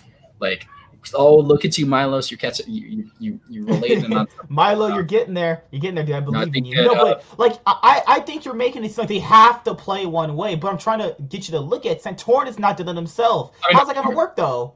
I mean, I think that it's easier to shift where you gank as a top laner than it is to shift like your specific playstyle as a top laner because there's just so many more variables that go into a top lane. Just being able to play weak side and being able to affect the map properly. Where so a Santorin can literally just kind of shift. Well, like obviously it's still a big impact, obviously, but it's still. I actually really disagree on Alphari. Xerxe ganked Alphari like two times the whole year. I didn't really see Xerxe gank him that much though. I'm, no, that's literally why they started losing. If you saw this, like if you literally look at Alphari, Alphari died. He was he was like ten percent above everybody else in first blood victims, and that was literally how the rest of the teams they saw how how often they started losing like the top lane, so they started shifting like the fights towards the top side, and that's that's why like Origen never actually worked out is because they never actually played against around the strengths of their players. They still tried to put Nukeduck on carries. They still tried to play around bot lane, even though the meta didn't like make sense like that when they stopped ganking him. I mean, it's just honestly, I don't, I don't get it. I mean, I, I don't see a world where you draft Alphari if you think you want him to play weak side because there's so many better at weak side top laners. But I don't want to keep saying that. I mean, that's just my opinion on that specifically. You got no resources right. I don't know. Like he, he had again, it's mostly about gener- self-generated resource towards the 15 minute mark. Then they lost in 20 minutes. Like that's just how it works. Like they didn't have resources to give because they fell apart around the rest of the map by then. Like there was literally 10 extra minutes past the game at that point in time. Like but top lane was always winning, and that doesn't make sense. It was it was purely a laning discrepancy. Like that's just how it works. Like that's just how the, the laning actually went in their favor. He generated his own resources, then he got ganked by the enemy jungler, started falling behind, and they never actually reganked him to be able to put him back ahead. And then they tried to play around the mid side instead of top side, even though Nukeduck didn't look good. And that kind of just spiraled the game out of control. That's just that's why they didn't succeed. It's not because of he's able to play weak side, it's because he's not able to play weak side and they tried to make him. That's that's my opinion on it. And I, mean, I don't know. Nuke, Nukeduck, that's also a problem, like in and of itself, because Origen had a lot of other problems. Rebecca says, is it confirmed that Bwipo will stay on Fnatic after the recent drama? No, he already confirmed it yesterday, pretty much. He's staying. I mean, yeah, Bwipo, Hylissang. Uh, but remember, remember, uh, Fnatic, Fnatic, we're going after uh, Alphari too.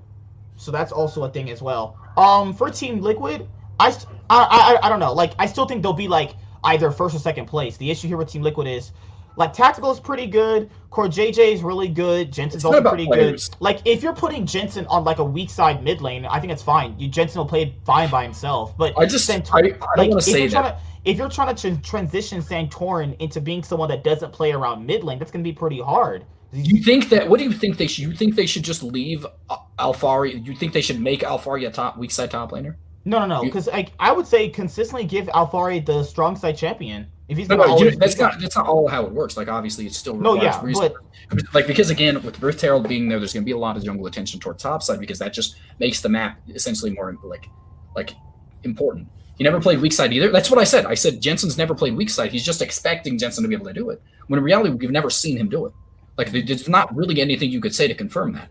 Jensen's been playing Dolo and Xmithie and Broxah. Do- uh, solo queue with Xmithie and Broxah. I mean, they're friends. Like, honestly, all of them liked each other. Just it's obviously a business at the end of the day, and they had to get rid of Broxah, but he's still a really nice guy. Like Tactical played Twitch, LOL. You can't play Twitch weak side. Twitch is like literally always going to be no, weak no, no. side. That that that that was a problem. They gave away Rakan in like the first rotation, and they took Twitch. Uh, that was just bad drafting on TL's part. That, that was like they just completely fucked themselves over in the draft phase with Team Liquid in that part. Play we box. I just I don't see a way because again they're required to let like CoreJJ take over the game, and I just don't see a world where you can let the support take over when you don't give him some sort of like attention. I think Alphari is such a quality player that he would be able to play without ganks. I mean, we'll see. I, I don't I don't know if I really 100% agree with that, but we're gonna have to see whether or not that's true. I think he's just so good at laning that it might not make a difference. He might be able to generate so much pressure that they're able to do stuff around the map. No, no, it's it's really not a problem. I love Alphari. I mean, no, I, dude, been no. Every, everyone here, if you're watching, you can ask as many questions as you want. I'm, I'm on vacation. Mean, ask all the questions you want. Um, the next thing is, and as you guys want to go over Cloud Nine. So, uh, the next topic is can Perkz bring Cloud Nine to the top of the LCS in 2021? I mean, I think that's without a doubt that it can. Whether or not he will is, is just no, a big there, question. But that's the issue.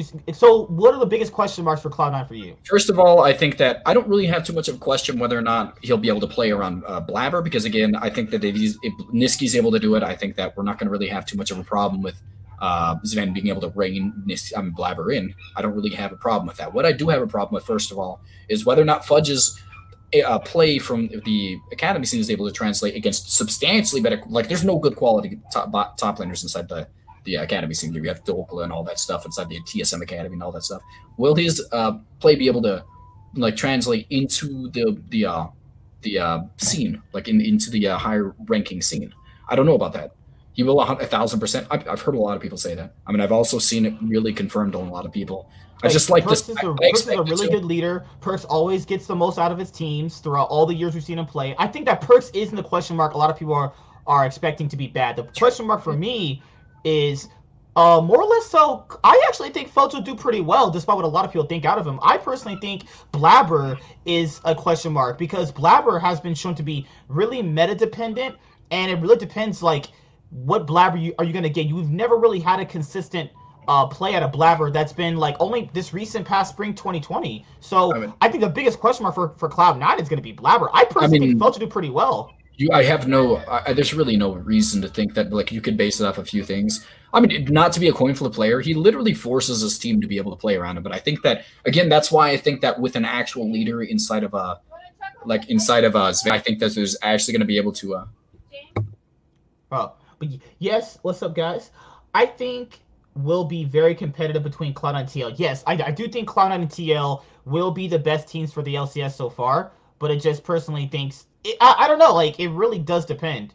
It's just like, because I, I do think Perkz will play really well. I think that Zven and Vulcan are a really good bot lane. People just forgot like they are pretty good, in my opinion. And the other issue goes into Fudge. Like, if Fudge can be what they claim Licorice was, that's going to be good for them. That's honestly really great. But there's no. Indi- there's no indication of that. We're yeah, literally just going off hypotheticals of like I've heard all these people come in here and say Fudge is going to be the single best top laner inside of the EU, like best wet top Western top laner of all time, and like honestly, there's, there's just no too many variables. it's, no, not, it's not that there's no way. It's just like how can you know that with such a little amount of time seeing them on the, the competitive stage? Like obviously you can see the talent and all that stuff, but you can't really see anything besides that right now. There's just not enough competition to Milo. Milo, you get it. Milo, like, you're speaking the real the real questions.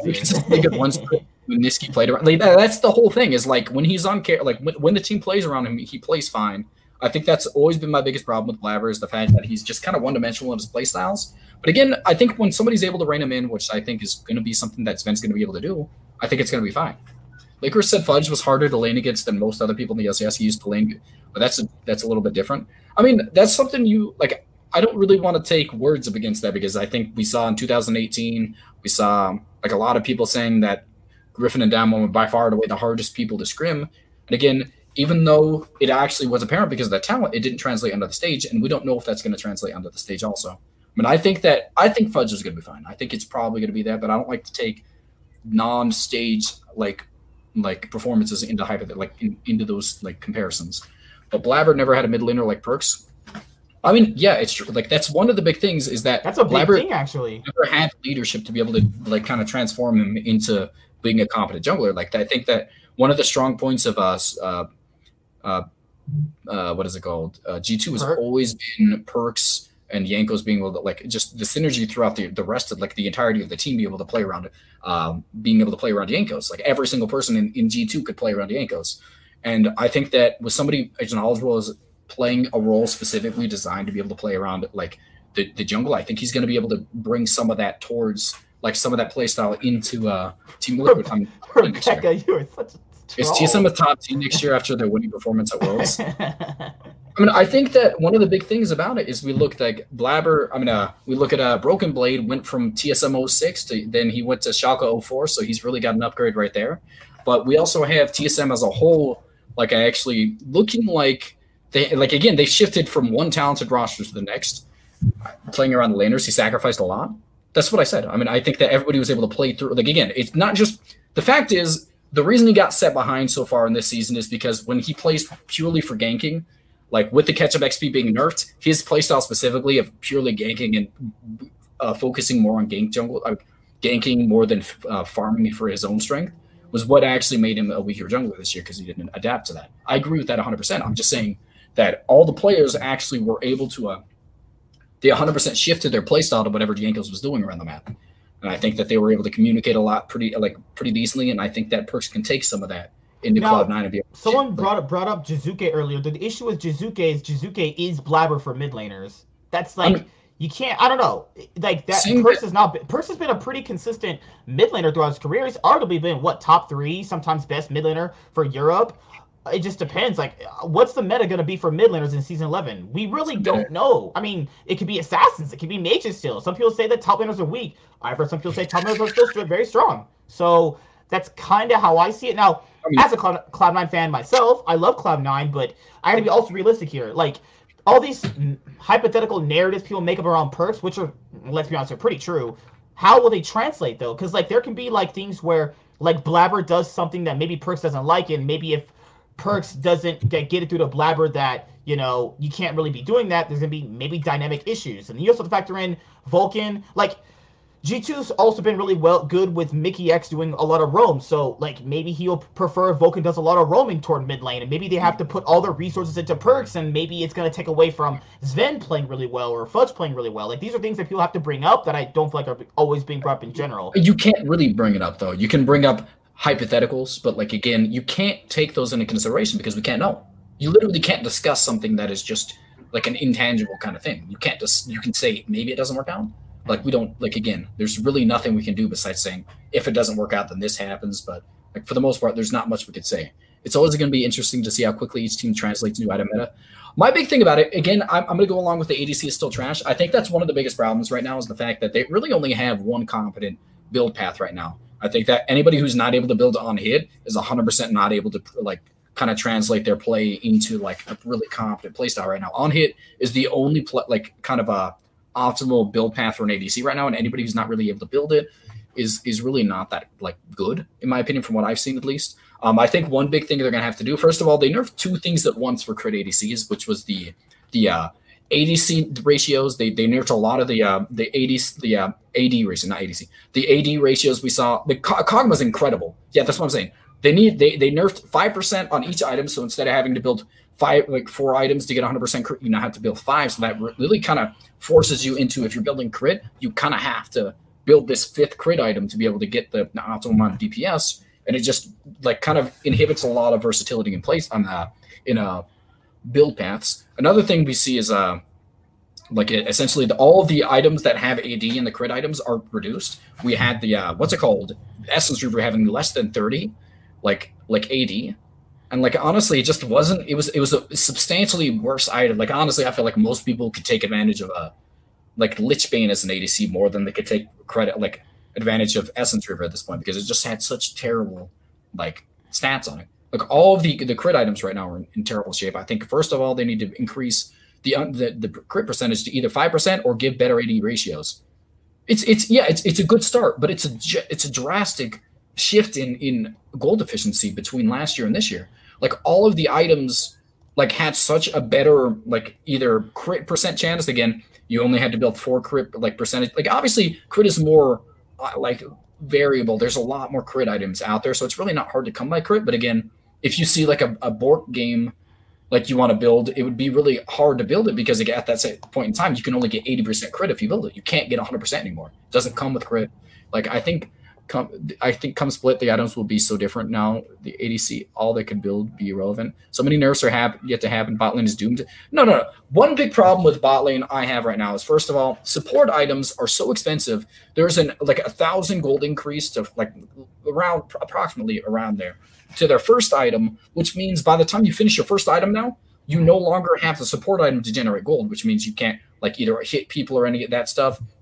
So you no longer have the gold income. You're literally only either getting passive income from just generating by existing or you're getting kills or assists. Support literally doesn't have the golden income to make it to two items sometimes. I, I see these supports be like they're sitting on one item the entire game and they finish the, the game with one item because mythics are so expensive and gold income just is just irrelevant now. I think another thing we see a big problem with is the fact that like kind of at, at, at level 13 you're kind of required to build the new support item. You have to be able to p- place wards in like getting getting a fourth be ward to be able to place and a two control wards is just opposite. Like it's so required. Like it, it's eleven hundred dollars, like uh, twenty two hundred dollars down the drain to be able to build that. Which means that at this point in time, when you're level thirteen, you have one item, some components, and then a piece of support item that you have to build again.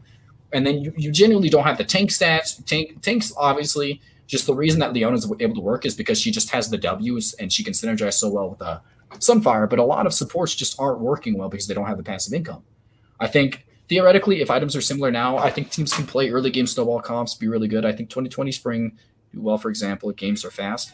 I mean, I think that's one big problem is the fact that we have tanks coming online so early right now that mid game scaling uh, champs don't actually exist anymore. Like you have uh you have champions like uh Caitlyn doing pretty well in laning phase, and then Amumu comes with a sunflower fire cape and a demonic embrace, and you can no longer kill her, and he one shots you. Like literally, the most lethal assassins in the game right now are Amumu and Rammus. They're just absolutely atrocious with the state of the game they're in.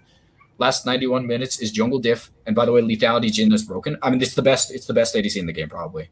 Like actually, if you can't build like lethality games or items are good. Like we got Eclipse, we got Duskblade, we got all this stuff that actually makes sense in the meta. And honestly, the tank item makes sense, but everything else in ADC ADC is the only rule that got nerfed. Like the, the, the mythic items are pretty decent, but they only again the reduced AD ratios and the reduced crit percentages is such a drastic change, man. I mean, I don't know. I don't like the state of the game right now. I expect like AD ratios, crit percentage, something to change for ADCs, and I expect some sort of new way to generate gold for supports because as it stands right now, they're in terrible shape. I've been playing mid. I, I don't blame you. Like, there's literally no reason to play ADC right now. Where the meta at Worlds the same as in preseason. It's not. I'm not saying it's the state right now. I'm just saying as it stands right now, they need to make a drastic change. And that's like the fact is when Riot changes something in the preseason, it is going to be the polar opposite of what's happening right now. Tanks are going to be trash inside of the regular season. ADCs are literally going to be assassinating assassins. Like we're going to see all their stuff. I just the only ones that are in good shape right now. I, th- I like on hit ADCs. I like that stuff. Like ADCs got nerfed and they were the weakest role in season 10. Yeah, I mean, the strongest role is probably support, and they did nerf that. But at the same time, like uh, they nerfed too much now. And now now support can't take over the like really exist in the game anymore. Like mid is the best. Mid's always arguably one of the best roles. It's just always been the case. It's always going to be the case because that's just the wow. I'm I want I want to be the cool guy who pops off the game and carries, so I play mid, and that's just why they make it good. It's if it's how it is right now, there will be mages in the bot lane or ADCs that don't have to build ADC mythics. Like and Samir, Samira's literally busted, like actually disgusting. A Jhin is also pretty good. Jhin is good. Samira is good. I think that with with the shift in AD ratios on crit items, I think that uh, is going to be pretty decent and Vayne's going to be busted. On hit AD are trash, but skill based ADCs are more viable. AD, on hit ADCs are not trash. I mean, I don't care about win rates or anything of that stuff. Essentially, when you get to four items, you essentially have 100% crit with 400 and over 480 like on hit. I don't remember exactly what it is. Every second to third auto attack. Plus, you have a massive amount of attack speed. You have like again, all these things synergize so well with each other. Like I, I don't agree with on hits being bad. I think that it's because it's literally in the center of the map. It has the most agency. No, that's also true. I mean, that's why like these kind of players go into this thing. First of all, is because it's a shorter lane. On top of the fact you can roam around the map more effectively, so you can take over the game faster. That's why the more more impressive players play inside of the mid lane. Users and Razeblade. That's what I'm saying. Razeblade is on it. Like my friend wanted to play super cool the first time Catter my first and leave at nine minutes. Yeah, that's always fun. I always love playing with my, my, my friend put on me like six times. Why like, did why did Riot fucking put a win wall ability in an ADC? That, that that's no, what I love. The actual problem is the fact that they don't want to take out the the additional on like um, a CC that Samira's able to get. She's able to follow up CC on ability. Like if you see somebody CC somebody, she gets in like essentially a Kate trap. I remember I remember like we had we had a Samira against our game. We tried diving her. She used that win wall ability. Oh shit! It's so why was an ADC to the win wall ability? The, the, the additional. CC is not is not fun. Not a friend if they leave you in ranked. I mean, my friends leave me all the time in, in league. Like it just happens. Like every single one of my friend groups do that. It's just what happens. They just get so aggravated. They're like, you know what? I'm out of here, and they leave me, or they like mute themselves in Discord after they flame because, like, honestly, the the big thing about it is a lot of flamers, 100 percent, just kind of take like just, just take it out on everybody else besides themselves because they can't accept fault and that's one of the biggest problems i mean I, technically you can call them not friends i think my big problem is that i can look at league seeing it is the reason as to why they're acting like this but they're pretty de- they're, they're fine outside of the game would you be for beginning agreed and I don't know. Like I, I think there, there's a way to look at it, but I, I just I, I, look at it in a way of like maybe I don't play a league with them anymore, but I still like them as people and they're still really interesting to talk to. So that's the reason I, I look at it that way. Um, I don't know. Like, what, what specifically do you think the shift in the meta is going to be next year? Do you think, like, I, I, th- I don't know. I mean, I it think that depends the- because, like, I don't know. The the factor in a lot of people. This happens a lot, like in a lot of preseasons. People always say this is going to be this, this, and this. The meta really does get defined by what the pros do. Like, yeah, it is. I mean, but that's the, like a lot of people keep saying tanks are bad, but they've never really pointed out why tanks are bad. Tanks are always going to be good competitively. Even when tanks were considered trash, people still play tanks though. Yeah, right now tanks are just actually disgusting, man. I just I don't know why. I'll be everyone's friend. Just... Rebecca, Rebecca, we know you're here for me. Uh, let's just, let's just dispel that, you know. Let's start doing this. nice guys always finish last. Should have known. That's what it is, man. that would be crazy different than now. I mean, that's just what it is. The reason is they they increase every single season. They introduce crazy new things inside of the system, and then they try and balance around it because they make the game interesting. But again, at the same time, there's so many different things that it's hard to balance them at the beginning without without seeing a lot of like a large number of people playing it to get some sort of demographic on what, looks good and not. It's going to shift in League to Burst Assassins. Burst Assassins are literally already good though. It's literally assassins and tanks that are busted. They're going to nerf tanks. Literally the worst ta- like jungler in like actually the worst win rate from my knowledge in Plat Plus is Rengar right now. I think Rengar has the worst out of every champion of the game. Twitch has a terrible one. Like, like I don't know what the meta is going to look like. It's really dependent on items because I think that the the state like the items themselves are fine. I just think that the the ratios for the most part need to get nerfed a little bit without Perkz. 2020 bold or not bold though. I don't know about that, man. I think that's pretty bold. I think that's a pretty bold statement to make. I don't know. Perk. Well, I mean, Perk's been saying it too. Perk said this is gonna be the best year NA's ever had. I got. I'll see it when I believe it. That's what I'm saying. I don't care what happens in the off season. I do. I'll obviously make content around it, but I gotta. I gotta wait. Wait till I see it though. You know, this happens every year. Is this gonna be the year NA does really well?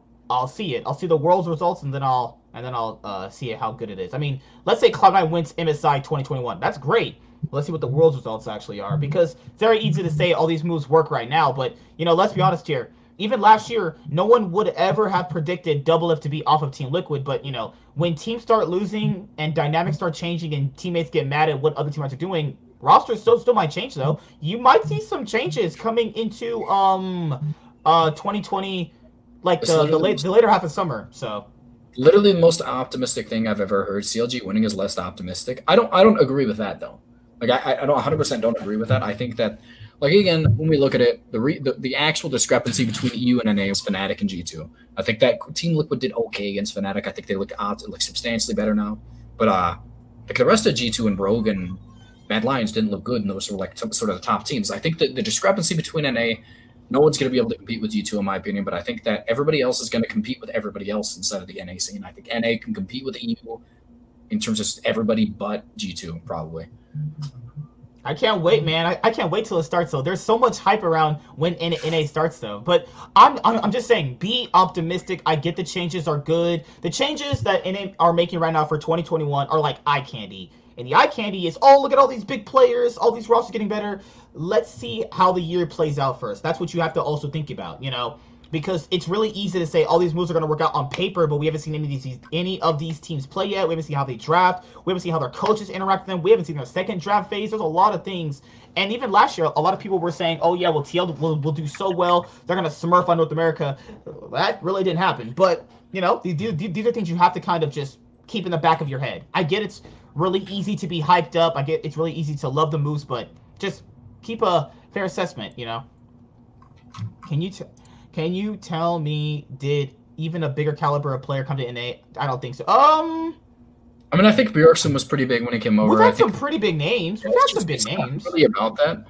Piglet. Piglet was a really big one for the time period. Yeah, I think that Piglet we had it. We had Bjergsen when he came over. There's been a lot of when Zane came over. That was pretty big. Zane didn't look incredibly good when he came over, but uh, I think I think there's there's a question whether or not it matters if there's been a bigger quality player because again it could not like I, I think I, I, think he's definitely by far and away the biggest name that's came in pretty much all time. Like someone to know he was he was pretty big from Ninjas and Pajamas. I mean again like I'm not gonna say that I know a lot about that, but again, he was still pretty decently an up and coming talent at that point in time. That's but yeah, I agree. He wasn't like the biggest name ever, but like was, I think the big biggest names would come down to Piglet, Huni, Reignover, uh, CoreJJ. Core JJ was really big. Came over too, yeah. Bang.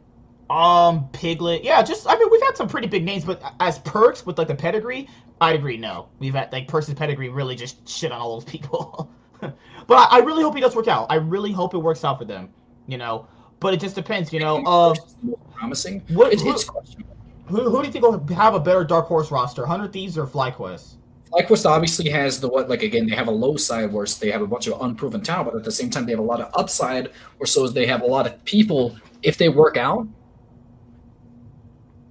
Uh, like honestly, they have a lot of people that if they work out, they can 100% like be one of the best teams in the league. They could shoot up to top four because there's a lot of talent on this roster that we don't actually know the, the ceiling of yet. So they're basically using licorice as their test subject to see how good these new rookies are. Yeah.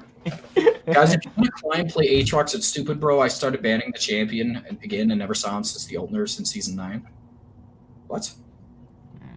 I don't know, man. Piglet won Worlds with Faker and came to NA. That's quite insane. I mean, I think that's one of the bigger problem things. That's what. Yeah. Dancing.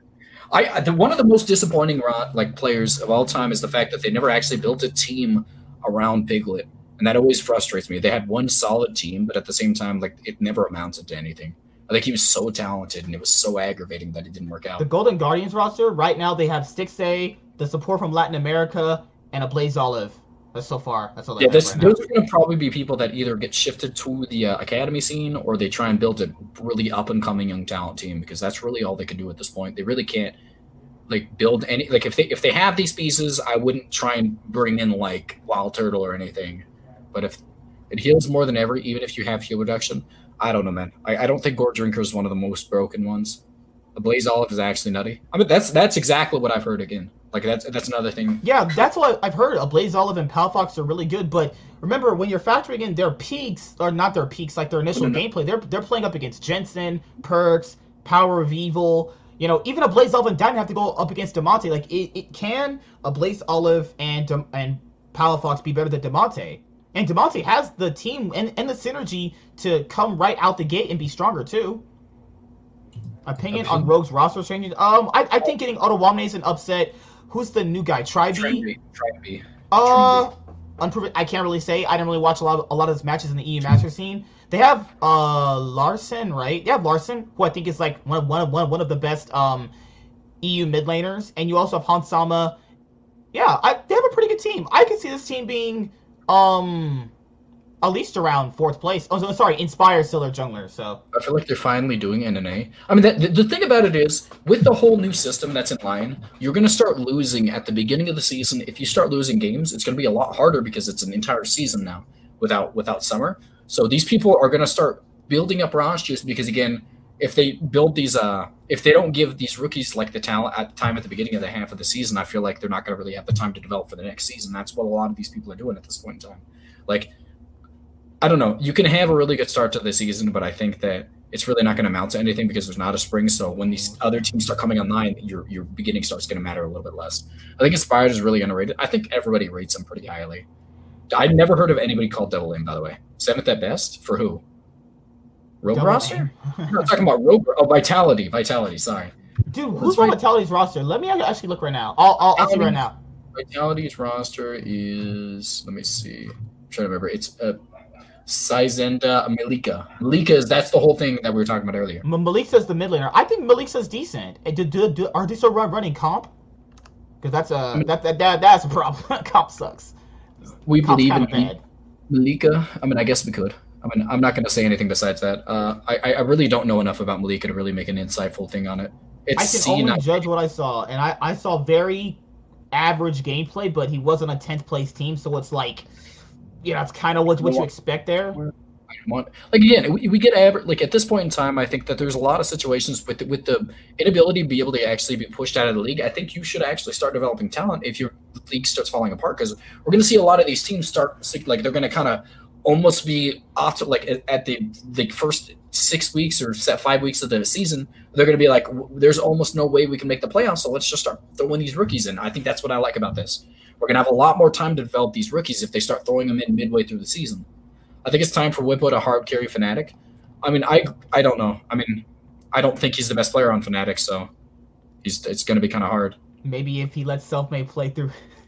like I, I think that he's he's really kind of showing me a weird light about what he's doing right now. I think he really has a he has a different opinion on how league I mean league should be played on Fnatic than what most of his roster does. I really I think Bwipo is trying to be be the leader of the team now. Now that Rekkles is gone, he no wants to take that. Say.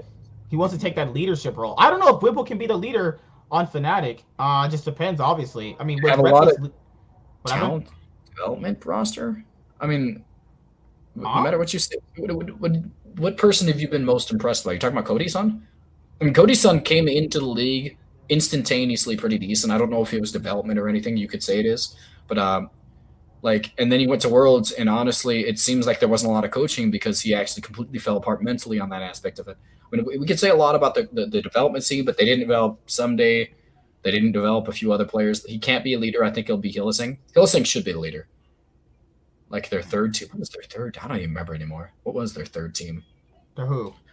Um, I, I don't know. No, he's talking uh, about Hundred Thieves next with like Kenvi and their their uh really good uh amateur. Are you team. talking about this year specifically about their amateur team? Okay. Oh, like but but I mean the problem with with the Hundred Thieves is like they didn't really develop those Golden Guardians players. That was done by Anero and all those other people though. So, so Mm. Hylissang has big arms, two times as.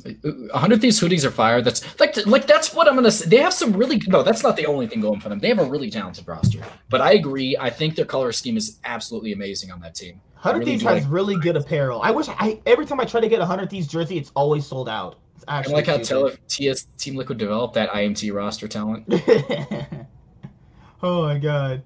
I don't know, man. I mean, there's there's a lot of ways to look at it, but I, I mean, I th- I just think that one thing I want to say is a lot of people either put a little too much emphasis on rookie talent and they want to replace a whole roster if it's not going to get first place, or at least like if, if you if you start building talent, people can still start like kind of progressively get good after their first to second year. I mean, I think that people either tend to get up a little bit too easily, or they just don't want to put like or they uh, like they, they want to put in rookies instantaneously, or they just like honestly don't want to put them in fast enough. But either you guys, I actually peaked at Diamond, but uh, has 100 Thieves ever made Worlds? Yeah, they made it back in 2018. 2018, and they were pretty bad. I'm not gonna challenge your 3,000 LP. You're a stud, Rebecca. Jesus. Re- Rebecca, oh my God, no! I, I always peek at I always peek at challenger. I usually get offers from LCS teams. I usually have a ton of people re- retweet my, uh, my, my tweet, Shut and then you, you, know usually I don't get a lot of offers, but this this year I actually had some offers. Um, okay, okay, you're gonna have to emphasize that you're being sarcastic because I don't think you really had a sarcastic tone that time. I'm the next ADC for Fnatic. Um, I, am not saying that. I'm just saying that they are one of the teams with stuff. I, am not going to blame you for anything. I mean, I, there's there's obviously some sort of like merit to what you said. They've obviously had a lot of good rookies coming out of that team, so I'm not going to disagree with that. I'm going to say, is it something extremely impressive to the point where I would say they have one of the best in league? Probably, but at the same time, I don't think this is something I wouldn't send them. Like if I had to pick a team out of like the Western scene, I wouldn't send them to there. Like I'd probably send them to Cloud Nine they have one of the best ones, but there's obviously better. Rebecca, they had, I mean, I'm mostly talking about Cody Sun, like honestly. I'm specifically talking about Cody Sun. I don't even know if they he was on that team for the most part, so I, I, assume that that counts as them developing him. Wait a minute, hold on, whoa, whoa, whoa. CLG, why would they grab Wild Turtle over Cody Sun? Because that I don't know. I, I, I would probably grab Cody Sun or Wild Turtle though. That's know. what I, I mean. I, I don't know. I, I wouldn't really say anything about that. I don't really like either one of those ADCs, so I don't think you really do well I mean, you would, I mean, obviously, I, I, think Cody Sun's a better one. You just choose Cody Sun. I mean, Cody Sun shifts the team into a late game scaling, where so is like if if like Wild Turtle makes it to the point where you can actually have an early game pop off thing, and you could be able to do something in the early game. If you scale the late game, the, the talent on the roster is going to make up the difference. You're not going to be able to win. Where so is if Wild Turtle pops off in the early game, you might be able to win through that and cheese a few wins out of that. Like Cody Sun is obviously not an optimal player on a bad team. CLG is counter logic. They look for imported freaking Finn. I, I don't understand that. like I literally feel like you have to purposefully make a bad team to be able to import Finn. Yeah, uh, Wild Turtle looked pretty decent this year. I just think that it's it's the same thing I said with Crownshot. It's like he's a he was a pretty decent ADC, but like, would you put him in the top five? Actually, would I? Does anybody believe in CLG? I think their roster is probably not going to make tens. It's probably going to their max CLG could hit is middle of the pack, like sixth, seventh place, probably barely making playoffs. That's what I see. You know. Uh, I'm so glad you guys took Finn. No take backs. Even right. like, like, like, okay, let's be honest here about Finn. What if Finn overperforms to expectation? He's like some licorice level top laner. I'm just saying, if we take Finn, you guys have to take solo next year. That's uh, that's that's kind of how this works out at this point. Hey, what if CLG's academy team takes solo and if Finn underperforms, they they put in solo? No right, shot. I, I, I Finn does suck from recently. I think that his rookie year was promising, so I don't want to say like I'm gonna give up completely on him, but I just don't expect much. Do you guys know that there's rumors that Uzi might come back because of his health issues are getting better? I'd love to see that. Uzi is still substantially one of the best ADCs in the world from when he quit. So it would be a really, it would be exciting to see him come wait back. Wait a minute, wait a minute. If Jack could buy Perkz, what if Jack could buy Uzi? Don't, he cannot buy Uzi. Uzi cannot be bought. if Alphari on Tank 2, the reason they were able to buy him is because they traded off Licorice and like some of the other more cost heavy eh, players on the team to be able to like make up the difference in salary. They literally made the difference in the like millions of dollars that they got rid of what's his name to be able to make the buyout for Perkz. Uzi priceless, bro, bro. I don't know. I mean, Uzi. the thing, the good thing about it is NA can offer more money because China has a China has a uh, salary cap now, so we can literally just offer more money than China can. Like we're we're the most in terms of just oh. wealth inside of the scene. I think that NA is probably the highest now. Because I don't know. Specific- I don't know. There, it's it, I, it's hard to say. Like I don't know. What Which team, team was it? R, R, RNG. Yeah. Oh, yeah. oh no. so like, um, if you guys have any more questions, let them have it. We're gonna go from the, about another ten minutes, and then we'll head out of here. I think we covered pretty much everything, didn't we? Rekkles G two. Yeah. If you guys have any questions, just start start throwing them. It could be about anything. Do you all think. Team Liquid is overvaluing Santorin? I think so. I, I actually think, so. think, that if a, a meta that kind of shifts towards like if dragon stabbing ever stops to be a thing, if they ever kind of want to say, hey, this is really stagnating the game, which it is, and we don't want every single uh, comp to be shifting around being able to kind of stack dragons. I think that Santorin's gonna be a lot less- Santorin doesn't offer Team Liquid's playstyle any upsides. Like he offers the same thing as Brox, except he's just a lot more consistent and better at playing around laners. That's Wait, he picked it-. Yeah, I mean to be fair, a, a lot of people say that uh, uh, Chinese streaming services tend to over over the top push numbers inside of China, so people actually like it, it, it gives more uh more attention to the, the sponsorships. Again, there's a lot there's a lot more leniency toward that. They want to get sponsors, so they actually just push the numbers on that specific aspect. Bro, help me. You asking the wrong man for girl. Wait, help. Don't even wait, wait. Rebecca, why don't you give me your Stop. Twitter? Rebecca, No. why, why, why don't you follow me on Twitter? And we, and we and we can do it though. You know, how about I just link my Twitter we- right can here for all you just- guys to watch? You Can know, we just go back to League Man? wait, oh, wait. I, I, I, I am shameless plugging on my own platform, which I'm allowed to do. Oh my Th- god, man. thi- this is my Twitter. If you guys want to follow me, actually. Also, Oh if you my guys have, haven't subscribed yet, make sure you subscribe. You're such a sellout. he, he can't. He doesn't have the ability, and he doesn't even realize he's doing it. But I, I'm just, I, I don't know. It really just, it just depends though. Really depends, honestly. Like Uzi coming back, it makes RNG better. Like Uzi, don't they have Betty right now? Oh God. Um. He wasn't bad. He's just not as good. I mean, I, I don't want this to just become a sweaty, like horny pack of men talking and chat at this point in time. So I don't want to keep doing this. Like, I think we should kind of. It's fun to make a joke every once in a while, but I think that we should kind of stop because it's just too over the top at some point. Do you think somebody like Jensen will stack up against Perkz? I mean, I think one of the th- one of the good qualities is the fact that Jensen actually can, for the most part, stack up against what I would say spring split spring split performance Perkz. I think at the very least he stacks up moderately well. I think Perkz is still probably the better player, but uh, since the no Bjergsen or is the league of still two dominant mids? No, we have uh we have Perkz, uh Jensen, and Power Evil as the top three. If, if Jukse plays, I think that if he's playing well, he can be that he can be another one that competes for that. Because again, if we look at it, even before he left for EU, he was competing for like he was he was actually doing extremely well against Caps in terms of just when he was on fire. And even in NA, he did that too. But I don't know how it's going to translate into recency. I think it's, it was a victim of Venero's memeish tweets. That was going to Golden Guardians. Apparently, he's on Team of Sim Academy. I don't know, man. I, I mean, there's a lot of things. There's a lot of rumors circling around, and I don't really even pounce on it until I see Jacob Wolf say something. Like once he says something, I think it's it's reasonable to say, "Wow, Berg- EU players haven't done super well in NA." I mean, Jensen, Oh. Jensen's EU. I mean, we could look at uh, Nisqy, Yeah, he just we also look split. at you know, I mean, Zven we, just we could. split too. Zven just He's not split. mid lane. Uh, no, he didn't say mid. You're right. Zven won. If we're looking at just purely EU players, we Santorin won. us- Like we'd see a lot of players in EU actually did pretty well in like NA. It's about the long, long, like how long they can survive on the NA scene is a little Like- bit different because Didn't Broxah come over and smash like they predicted? I don't know about that, but uh, I I, swear, this man is brought up every single time Broxas did nothing. it just upsets me that uh I mean again I love Broxah and Broxah still I I think whose Camp's competition is EU mids uh Fevin and Larssen like that's that's pretty much it Broxah was the best jungler NA's ever had, and Team Liquid wasted him, guys. you gotta think Huni's manager should be goaded at this point he's Huni is literally his own manager what Huni doesn't have a manager he he he, he um This is what Huni did to get a spot on TSM. Huni was like, "Oh, what's up, Bjergsen? Yeah. I want to join your team." So Bjergsen and Huni went went went into a room. Nothing else happened beside that. This is what happened. Huni showed Bjergsen his season five Fnatic highlights, and that's all he needed. Bjergsen was like, "I have to have the guy's my top laner."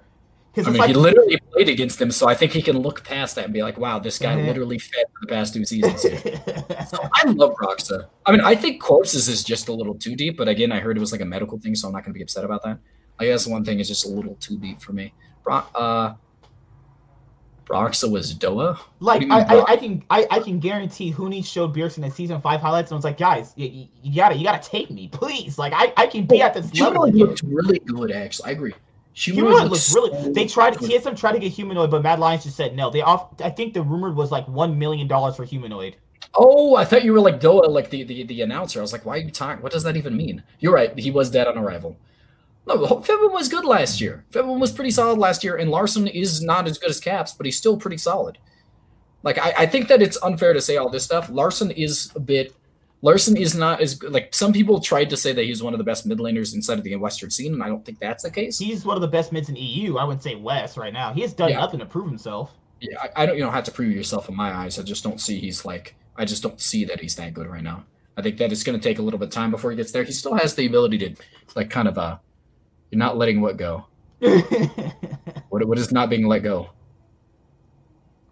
I don't know. Larssen is really good, I think, but I mean, do you really expect him to be caps? No one expects him to be caps. He's just not ever going to be that good. Like he's not going to be that good. He doesn't have that talent, and expecting somebody being upset when somebody's not caps is just going to disappoint you constantly. You're just not going to get too many of those. Like you get capses every once in a while, you get perkses every once in a while, you get you get uh expected every once in a while. It's They should- realistically they- they-. If Fnatic make the finals against G2 in the uh, 2021 Spring Split for the LEC, they should ban Zac so Blibble has no charge of playing that. That was horrifying to see. Man, straight up got solo killed like four times. That's insane, dude. I mean, I just Damn. Abbedagge wasn't the second best. Abbedagge looked a lot better. I, I want to give credit. He wasn't the second best. I think I, I really liked the, the transition that uh humanoid and not like humanoid looked so much better towards the later half of the split. I, I'm just impressed by him for the most part. Um, and now he's gonna have the best NA top laner, Broken Blade, coming over to wreck. Broken I'm Blade will excited smurf. for Broken Blade. What if, literally. what if what if Broken Blade just smurfs on EU? That's not gonna happen if- because he's on Schalke. But I'm saying know. if Alphari couldn't smurf on EU, I don't expect Broken Blade to because they're really similar in playstyles. So I'm, I'm has Alphari really- really smurfed on EU? I'm just that's what I'm saying. I didn't. Ex- he Oh. didn't do it. 21, 2021 G2 or 2021 C9. I think G2 is probably the better out of the two. But uh, Oh, we'll, like I don't. I, ex- we'll have to see. I, I have to wait till I see him play. Like, Broken Blade is actually good though. I mean, so is Alphari. I mean, I think that Broken Blade. It, it there there's debates whether or not he's actually going to be better or not. guys, believe I, I me, think Broken, you guys are you guys are a little bit underselling it. I think Broken Blade's going to do fine in the EU if he has the right. Broken Blade has to play with the Blade. best jungler ever, Gilius. I mean, obviously, Gilius is the best jungler ever of all time. That's what he said on People can Twitter. play amazing, but they shove tanks in them. I mean, I guess it's a it's a way to look at it. I mean, He he's play- just in, Bwipo can play he- everything though. he can, but he doesn't play well constantly, and that's the big problem with football. I'm like, it's not really the problem. Isn't the chance they give him? It's the chance that he plays. Like, it's the it's the mindset he goes into the game with. Hey guys, I just woke up at. I, I'm assuming you're from like like China or something. like it's 4 p.m. here, so. Bwipo is good. He is decent. Like it's undeniable. It's just like consistency is the problem with him. I am a Fnatic fan. Everyone is good after they get off TSM. Don't forget. That is 100% true. Santorin became an actually decent jungler. We got Like, um, actually- Svenskeren, Svenskeren actually became like an MVP. Santorin was on TSM for a little bit too, to be fair. He has coin flipped. I agree with that. That's that's the big thing. It's like a Mickey. We have a lot of 80 um, players that are like that. It's Hylissang is coin flipped too, but he, everybody still says he's one of the best supports inside of EU. Like I think truth. Is. I think Bwipo is good. The problem is that Bwipo is not consistently always playing at his high level. That's the problem. Except on Zach. Oh my god. Just say having a resurgence in Golden Guardians? I mean, I think one big problem was mismanagement of all the players inside of CLG. CLG's coaching staff is one of the worst I've ever seen inside of the, the, the EU scene. I mean, eh, the NA scene. I think what's actually is just disappointing. Broken Blade is not going to smurf on EU. I Broken do Blade, guys, you're to hear first. Broken Blade is gonna smurf on these EU trash cans. Come I did on. a super paper that I was supposed to be working on throughout the semester, but you know me cram it all into. That's exactly how I used to do it back when I wasn't dropping out of high, uh, dropping out of college to be a plumber. Like that's exactly how I used to do stuff. Uh, I think that like Broken Blade, he has to play with Gilius, Abbedagge, and I don't know who their balance gonna be. It- it- they have limits, so I don't know. They they could be a dark horse team. Like they have, Gilius showed, they have Neon still, right? they did. I think he might be their AD carry. But like if Schalke could be a dark horse team, they could be. Oh, Schalke released uh, Forgiven off of his contract a few days ago. Wow. Well, that was that kind of just. I'm not sure what's going to go on towards there then. Forgive. I'm just being is. honest. Like guys, I'm being honest. Forgiven's never getting a good team after that. He's done. Lane eight times. I bet money on Broken Blade not winning lanes eight times. Broken Blade is literally gonna win lane well. The problem is not laning. It's it's literally transitioning into a playstyle that doesn't actually support. Like again, EU doesn't really support lane dominant AD. I mean top. Oh, Broken Blade versus Bwipo rematch. Let's go. We're already hyping things up. He should be done. Trust me, guys. The sky is the limit for players after TSM. He will smurf. You're like you're like the anti-hype man. Every time somebody says something excited, he just comes in with like a no no shot. You're trash, and kind of hurts everybody's feelings. Everybody doesn't feel hyped anymore. because Travis Gafford reported a couple tweets where Golden Guardians lineup being Niles, Ablazeolive, Stixxay, and Newbie. I uh is I is the- Newbie the prob- one? f- Newbie is from Latin America. He was like Okay, the no, best support in uh, Latin America. There, there was a there was a mid laner inside of the scouting grounds with a similar name to that. I think. I, I don't because like Golden Guardians roster, I think it's it might actually overperform. The problem with Golden Guardians roster is Stixxay. I think Stixxay is not that good. But Stixxay again. I'm I'm just gonna say maybe he was mismanaged. I don't expect it. He just played poorly, but like who knows? They might there might because everybody is saying every single person I hear says Bwipo is this. I mean not Bwipo. Sorry, uh, Stixxay is the single best in-house player I've ever seen. Like he always he always is the top of the ladder, and then he goes on the stage and underperforms. Maybe there's something not un- getting unlocked from him behind the scenes. they maybe there was just- with Smoothie. Smoothie was good for a little bit, for like two seconds. Like at one point in time, he was good. He had like it's like I don't know, like Narr- narratives change so quick on players. Like they're so good in everyone's eyes for like a minute. They they have like one bad split and they're just ready to give up on them so Save much. Literally had one good performance his entire career. There's a nice little chat in here. It's 1 a.m. for me. Tired. See you. Have a good night, man. Yeah, If you enjoyed if you enjoyed what you saw here, then please subscribe. I I'm pretty sure all you guys did, honestly. Oh You wow, guys- you're pretty Yeah, sure. if you guys enjoyed the content you saw here today, then just hit, hit that big red button. It says subscribe. Whew. But I don't know. We, we pretty much covered everything. I think a lot of people got to understand. I, I wouldn't see when a player leaves is it, it, it it's like a trader thing. It's like it's it's gonna happen regardless. It's gonna happen regardless that a player leaves a team at some point. Whether or not it's the right decision or the wrong decision, it just happens. You know, like at, at- at a certain point, Rekkles was gonna leave G two. At a certain point, Faker's gonna not be on T one. Bjergsen was gonna be on I'm TSM. just saying- Tinky was gonna be on Cloud Nine. I, I don't know what you're trying to justify at this point. No, no, I'm just saying like at a certain point it happens where a, a certain player is not going to be on a team. Are you trying to say that what he did isn't essentially essentially what he's doing is like saying if you join the army for like join the Olympics for a different country? It's essentially like they offer a bunch of money and yeah, I can see why you did it, but you don't support this country or you don't support this team, and that's just what it is. And it's not his fault. It's nothing wrong with what he did, but Fnatic fans can see that and they're upset because again, they're Fnatic fans and he's not a Fnatic supporter. Hmm. There's nothing wrong with what he did. There's also nothing wrong with being upset with him. Like both of them are justified. It's not a big deal. That's how com- that's how sports work. No one's anybody who's going over the top, being like, "I'm just gonna go beat him up in the parking lot after his game," is a little bit over the top. It's like going for Barca to Real Madrid. You know what? I wish I wish I watched soccer. I know enough about them to know that both of those are teams, but that's all I know. it, it's like going from the Lakers to the Celtics after the Celtics beat you in the finals, the equivalent. No, but I mean, hey, like if you can't beat them, join them. Like this is how how I would word this. Life is too short to be going about to be thinking about what other people think about you. So, like if Rekkles wants to win, the only thing people will remember in years to come is what he won. So by him going to G2 and winning, that's the only thing people are gonna matter. All this other shit people are talking about, it's not gonna matter. The only thing people are gonna remember is him winning. I, And to that's be fair, let's look at it like this. Let's look at it like this. A good comparison right now is KD going to Golden State Warriors right now. People actually value KD's KD's rings less, even though he got them, because if you look at them, he got them on a team that had already won over like, about seventy games. Went onto a team like that and made it unstoppable. Like you can say whatever you want. Super teams rings are valued less, and that's just how it works. That's just how things work. If you go to it like I think he doesn't have a better opportunity, and he wants to win worlds, and that's just what it is. There's nothing wrong with what he's doing.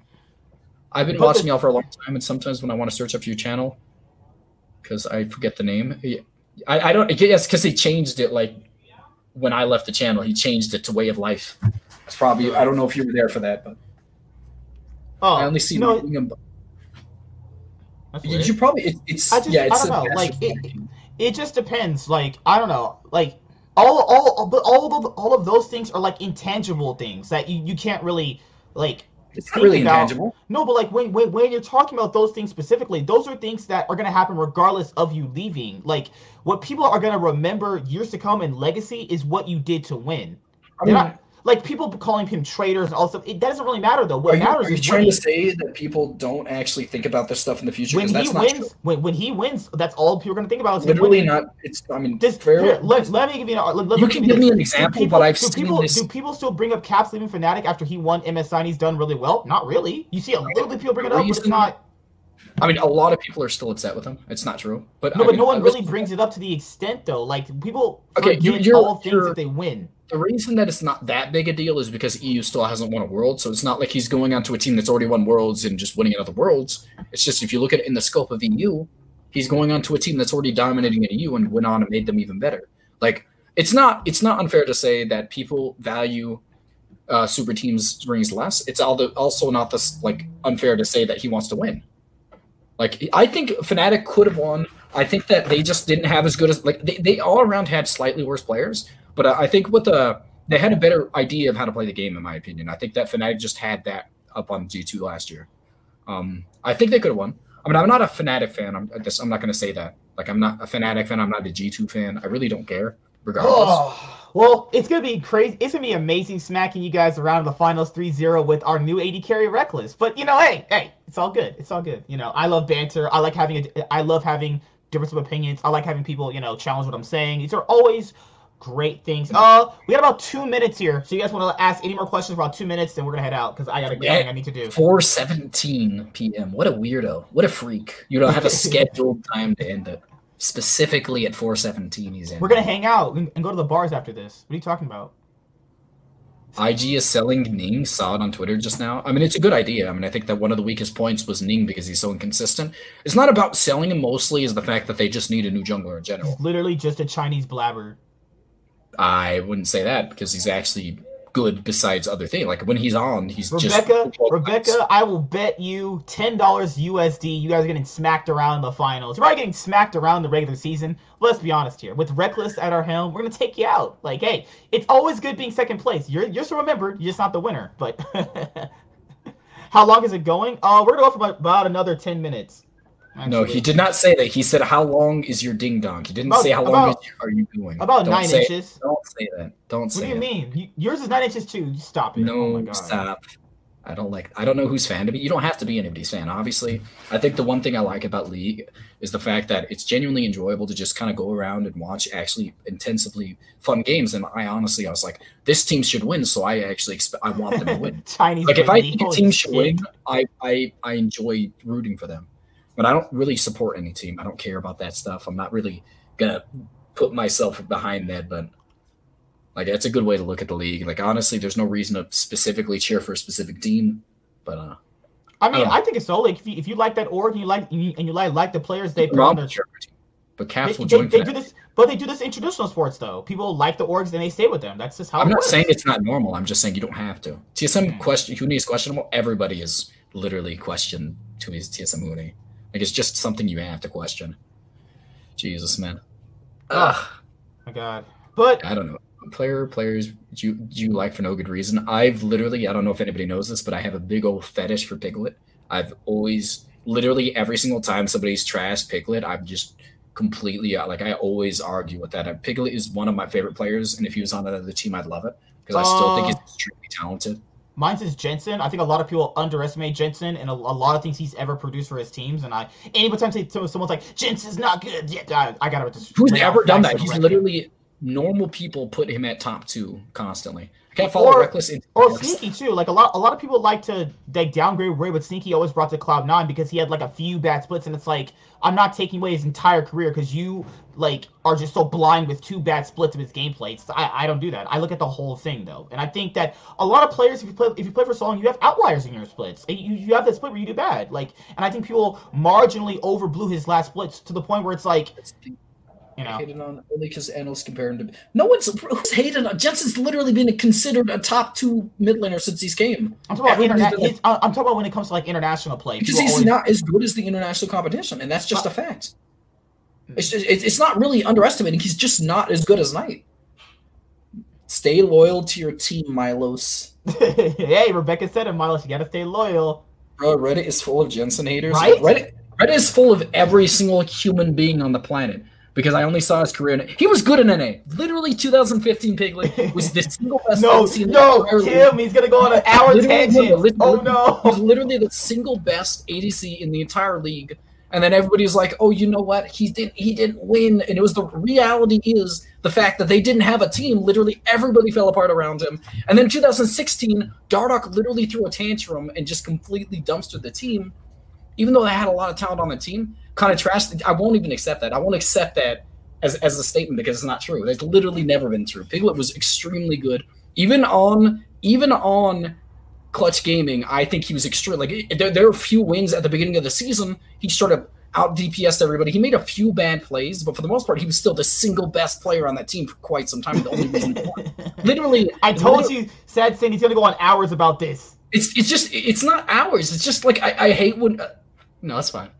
No, like okay. If I'm being uh, honest here, some of the TL rosters he was on were really bad. Like Reignover, Lourlo, Matt, Piglet, and Goldenglue. That's that's a pretty bad roster. It was crazy how people had them top four. I was like, what the hell? So he's had bad rosters around him for Piglet. I, I, I just think that he's he played bad. He played bad that season. He did, he played with Matt in season seven. Okay, you know what? I will agree. I think that one of the most pro- one of the biggest problems with Piglet is just how emotionally weak he is. That's always been his big thing. Loyalty, not your gender plus. What does that mean? I don't understand that. I, I don't get what that. I, I must have misunderstood that. But uh, Piglet is kind of lost. Is just I feel like you're doing it just to spite me, so I'm not gonna really I'm not gonna go off on that tangent. I don't believe you. I don't believe you actually think that. I think you're just just joshing me or something. So I'm gonna leave that alone. But yeah, ima- imagine internet context. I, I don't know how to read. Like, honestly, I'm just I'm my my eyes are filled He's, with tears. he's an because actual old man. He's an my, my eyes are old man, blurred with tears because he said that about uh, Piglet, so I can't really the see what best. 80 carry in North American history of all time, who's never made a final. I'm gonna say right now. Of course, I like Piglet. I don't know if you're really serious. He's trolling so hard. Like she a girl? I don't know, man. I don't have any loyalty either. I'm a I'm I'm not a girl. I don't think so. Hey, hey, like I think one of the biggest a bunch of problems you don't you don't though. But uh, one of the biggest problems I have with that is the fact that I actually think Pig Peak Piglet is one of the best ADCs of all time in NA. You got to find the good girls. It- I don't know. I always, I'm I always to say- the, hey, I'm just saying, I always dated the girls that like getting tossed around during sex, but that's that, that's a different discussion, obviously. But uh, Oh my god! you know, um, you're you're a good girl. No, I'm a bad girl. Not oh my god, girl. he likes getting spanked, and that's what I do to him. I'm just kidding. I think all around this. Why didn't Fnatic get Crownshot? I mean, Fnatic didn't. Okay, l- let's look at it like this. Fnatic is essentially looking to be competing, and again, as, as good as Crownshot is, he's still like fifth or sixth best ADC in the league. Not you, bro. I said me, bro. That's why I was going with that. I'm including myself in that conversation. Coming to the left side of the screen. There ain't no left side. There's nothing going on. The only- God, there's don't no- don't listen to him, guys. There's a reason why he's mean to me. I I, I, I call him Thorin outside of this. He's always mean. I'm saying right now- be nice. It's like it's like when uh when Frieza's little his little radar broke when he was trying to measure power levels. That's literally what you just did with the left side. You're not reading it properly. But Piglet didn't want to win NA, so was he really? He was so good. He didn't win NA because he he, was good in literally just season five. no. He wasn't. Oh my god! You, I'm actually just gonna have a I'm saying, stroke. no, the season he had, the give me a season he had right now. Goldenglue. The season he had Goldenglue with Lourlo and Raider, where he was not that good. I'm That literally season. gonna drive to your house right now and fight you. Like I, I lit- don't even live that far. I literally live five minutes away. from you. Guys, guys, if he comes to my house, he's gonna bring a girl, and that's gonna be kind of scary. Okay, But- that won't happen. I'm not bringing my mom with me over there. But oh uh. I think, but Piglet, like it's it's Midlet over Piglet. I love that. I really liked mid, mid Piglet. That one thing where he actually just dumpstered Jensen. That was the best game I've ever seen in my life. And never after that. What was what was that? no, it's, you're fine. What happened? Pig, Piglet is a god in. Pig, for no, ADCs. Doublelift actually when when Prime Piglet was happening, Doublelift actually was like down like 300 gold in laning phase because he actually just got dumpstered by Piglet. If we're talking just in the context of season, if we're talking I'm just not just talking. five, I'm contexting everything. He did in season six too until he got replaced. Like, hold on, he won an A so often. What are you doing, Timothy? Like, actually, it's not even Timothy. It's Timon. Dude, okay, li- uh, I'll be honest about Piglet. They got so close to beating CLG. If it wasn't for that double TP with, with the ward all the way back in like season, was it season six?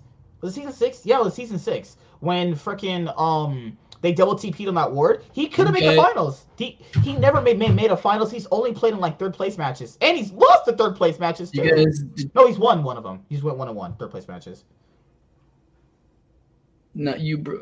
Like CLG best team. What you talk about? I don't agree with that. I don't agree with that I think because they're not as bad as you'll. They, they, they're they're about a middle of the pack team. I would say they'll be a middle of the pack team. I, I don't even know why I took that seriously. He was obviously joking, and I just like I'm so like just kind of emotionally strained right now. I just, just took that as like he was being serious with me. I know you were joking. I don't know why I thought that.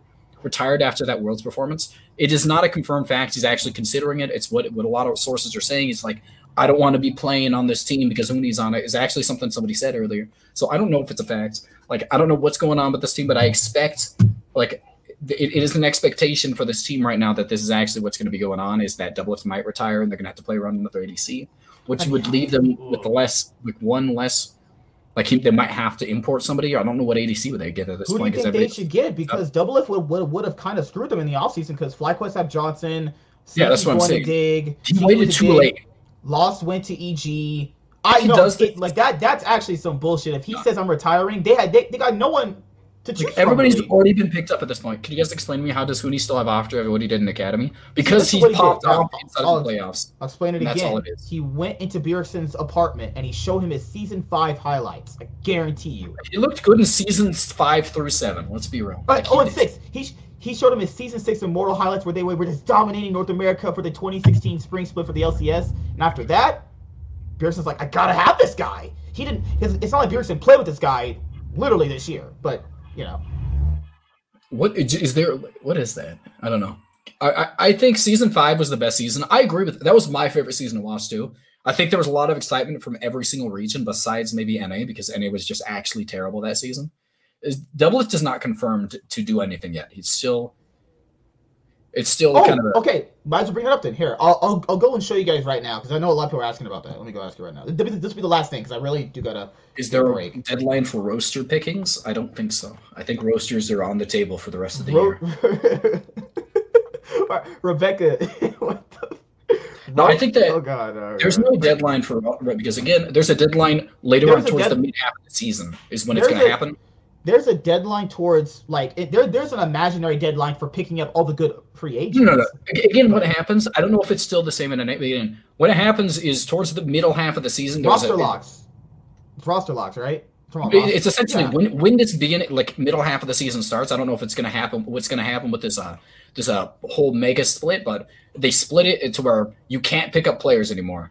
I'm a girl. What do you think? I don't know. I'm not. You're just calling everybody out to be sexist right now. Just putting what? everybody on the spot. Rebecca, I'll send for you. You know, don't, like I got you that. back. I oh will literally fight you. All right. Jacob Wolf says uh, sources: two separate deals between TSM and Evil Geniuses. One that would send Lost to Evil Geniuses, and another for Hunix to join TSM. Both agreed to verbally Monday night, maybe in jeopardy, as TSM's roster is uncertain, particularly around Doublelift's future. Then he has a follow-up tweet. The flux come as TSM are struggling to nail down former Suning support Sword Art, who they close, who they were close to a deal with, but may fall apart due to immigration and payment issues. Per sources, Doublelift wants to play with a top top foreign support and may not play otherwise. Follow up tweet.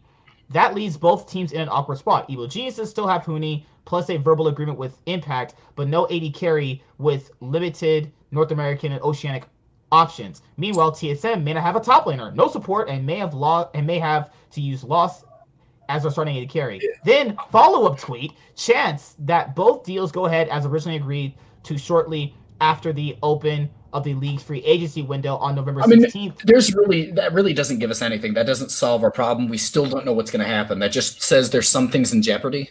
Um, on top of the fact, uh, my like, I, I think that one big problem I have with that is that they're like a uh, if I level, I do it myself. I'll be your Lulu if need. What are you talking? What is going on? So it's nice. Just honestly, I'm about to uh, I'm about to make an EU account, and I'll give you my Snapchat if you boost me to like silver because I have really high.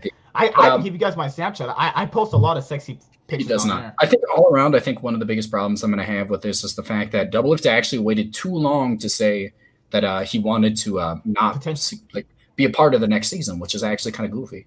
Like I think that's one of the biggest problems I'm having with this right now is the fact that if you'd done it at the beginning of the season, they might have been able to get grab like Johnsun or something. But now they're waiting until the later half of the season. It's like, what options do they have at this point? And what options do they have at this point to be able to pick up, uh, to be able to pick up, uh, like the, the pace? They, like they have they, they have no one to pick up. If he were, if, let, let, let, let's say if he decides to take the first part of the 2020 season off, they got no one to pick up. Unless you're just at that point you would have to potentially you will well they said yeah, they, they, they would play lost but they don't have a support nor a top laner. They would have to play like their academy top laners. They'd be playing like Dhokla and their academy no they don't have, have a support because Treat, Treatz went to SK Gaming. That oh ooh ooh double if you're that's kind it's, of not a good thing. That's that's actually a dick move. I agree with that. That's actually a dick move. Boost who to very low? I don't know what's going on, She but said she's, she's talking about you when she said you need someone to boost you in EU solo queue. I have like 300 pings. So if you can get me out of bronze, I would be impressed. I would. That would just actually make you a superstar in my mind. I think all around, I think that I'm just I'm just really upset with uh, uh, Doublelift at this point in time. Like it was just the worst possible time to do it for. Like TSM is not going to be able to develop a good team at this point because they just don't have like the player base. They just don't have. I'm the uh, wow. And I, I just I live in California and EU is on the other side of the country. Like it's just it's it's far. I mean I don't actually know what ping I have. I am actually going to make an EU account just to see, but I don't expect it to be good.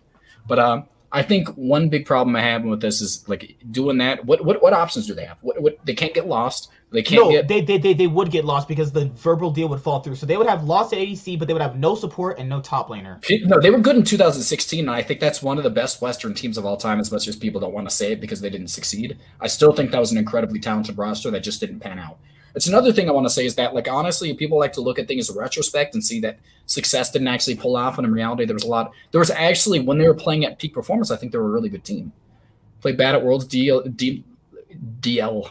Yeah, Doublelift destroyed the team. I don't know. They all play terrible. I think there was there was not a leader in there to be kind of take hold of the conversation and keep them with a. Mm, If you watch Within- that TSM Legends episode, holy shit, that was a that was a shit show on TSM. There was no way they weren't gonna go zero six. That Cloud Nine roster was just honestly, I'm going to say it right now. I was not that impressed with them. I think that Oh. whole entire season was such a drastic change from the last one.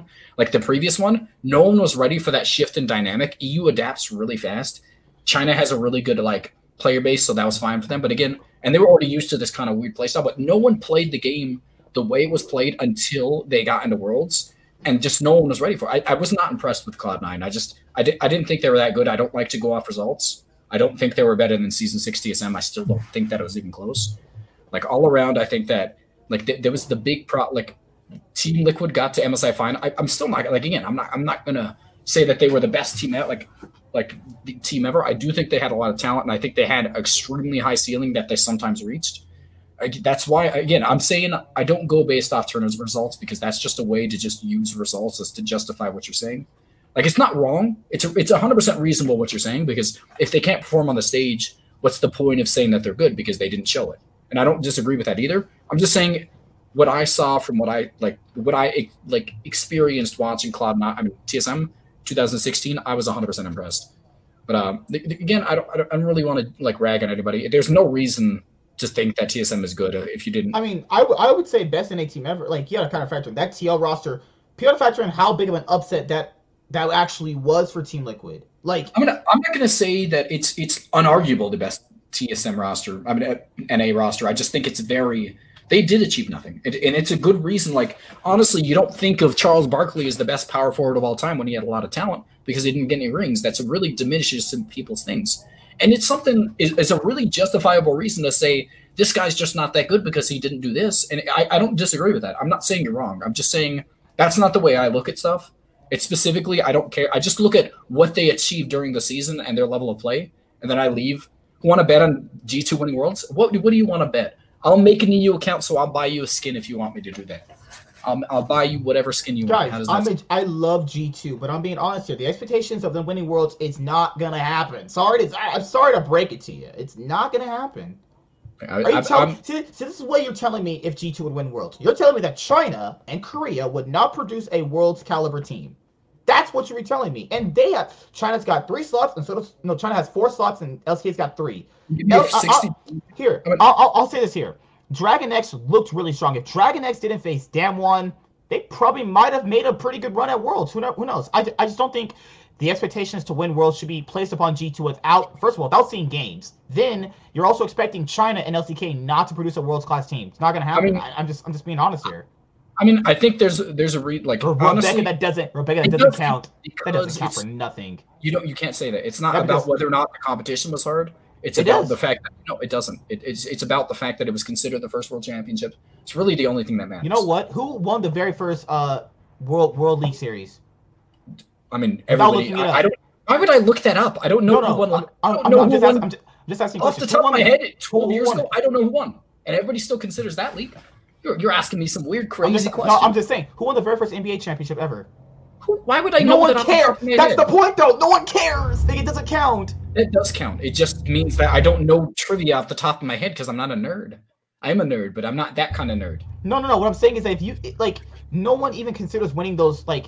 They, don't, they just don't count. Like it means nothing. Like China didn't have a server, neither did Korea. They didn't play at the event. Who won last? I mean, that's actually like it, it's a good way to think about it. Like, where do you make the cutoff at this point in time? Would you make it? It's a Season two. self-dictated. Most people line? consider season two is when it started. It seems like it's just a. a it wasn't even line. called the Summoners. It wasn't even called the Summoners Cup. It doesn't matter. They consider it season one worlds, and that's why it's season eleven now. And at this point in time, season one was when Fnatic played. Like we can't just take it away because we don't think the competition was hard, because that's just how history works. They won a world championship, and regardless of whether or But not you know it wasn't hard. You could see it. it doesn't matter if it wasn't hard. It doesn't matter if it was not as hard as now. Do you know why like- it doesn't matter? Because if you can't replicate what you did before, then it doesn't matter because you only did it once, and that's a fluke essentially. you still it doesn't matter like honestly if i won world championships and then i just never even won a game in my like of solo queue in my life i still won a world championships i still have the ring to prove it that's just all that matters it's like the roman empire i love the roman empire don't even talk trash about.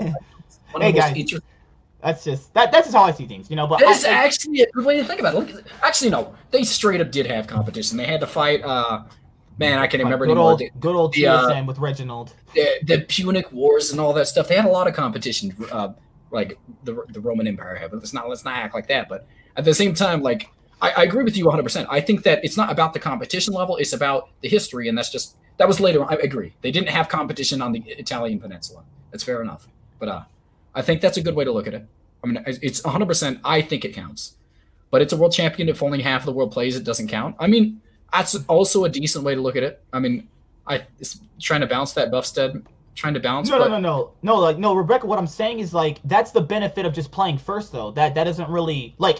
Okay, so if I went and I won season one worlds, that's the benefit of just being there first, though. That's that's not a benefit of like. No, isn't really. Uh, it's hard to really say though. Them winning season one worlds has had no merit ever. I mean, they've never been able to even replicate winning a world championship after that because the competition has gotten so much. Why does better that matter? then. Tell me why that.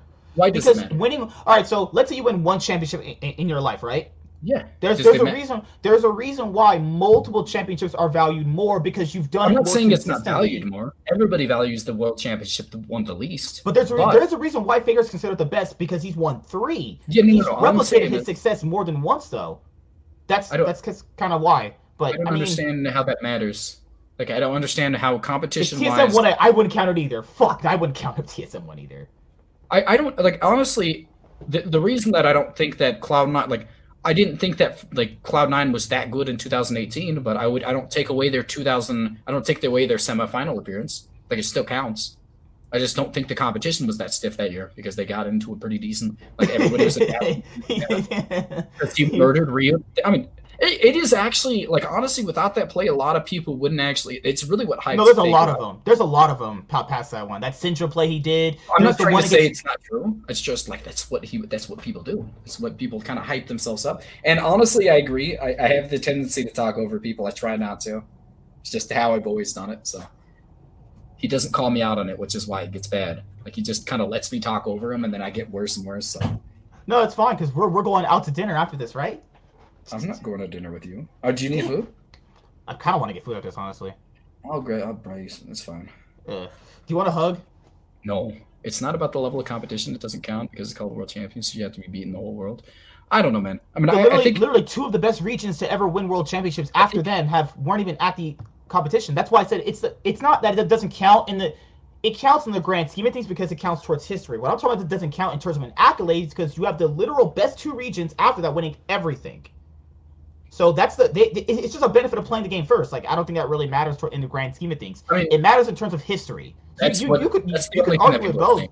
It- yeah, it, it, it only matters towards history. That's kind of I Re- agree- I agree history is what everybody. No one's saying that World One was as hard as Worlds Two. Like no one ever says that. I don't think I've ever heard that argument. I don't think anybody's really tried to attempt to make that argument. What everybody's saying is the fact that if you look at World Championships, you still have to talk about like Season One Worlds. That's just what people do. Like you just have to mention it. It's Now, if just you guys, kind of if you guys start saying Fnatic should have won 2018 Worlds, then we got a problem there because that's just crazy. But that's pretty much it. Uh, thank you guys for all being here. Like every video, put out the uh, um. So after the off season's over, so I'm gonna make a few announcements before I before we leave. So don't leave yet. So after the offseason is over, I'll have more individual content uh, based around like the teams and the rosters and what I think personally. You'll have like C9, it's dedicated C9 video, G2 Fnatic video. That's kind of what my offseason content is because I know after the offseason is over, there's going to be like a dry period where like people aren't going to be putting stuff out. I, I already have what I'm going to put out. Um, the C9 Fancast and Rift Insight should be still able to, to, to continue. You have the power rankings we, we, we could do. We could talk about periods in league's history where we have like we, we, could have a full discussion on like Worlds 2014 when we started, Worlds 2015, 16, 17, 18, 19, 20. You know, I mean, those are things yeah. that I am talking about right now. So yeah, those are my all season plans, and, and that's kind of it. Do you have any things you want to say before we head out? He said, "How you about to call yourself a championship when you did it?" And I, I live in my mom's basement, and I, my mom still calls me a championships a champion. So what about that? Lone Lone Milo EU is me. If you want to add me and lose LP. My man Satson, thank thank you. Like he's got a get... basement, little basement. Does that count? Like, oh yeah, baby. All right. That's pretty much it. See you guys later. Like, comment, subscribe. Most of all, enjoy. Thank you to everyone who's been here. Shout outs to Milo, Sadson Story, Rebecca, Tim. You guys have been here all the time. Uh, who else was here? No, you guys have been consistently here. Sad Stories, Rebecca, Milo, and Tim. You guys have been here all the whole time. Holy shit. Yeah. I want to. All right, Peace, man. Peace out, guys. It. That was fun as heck. Sign out. Peace.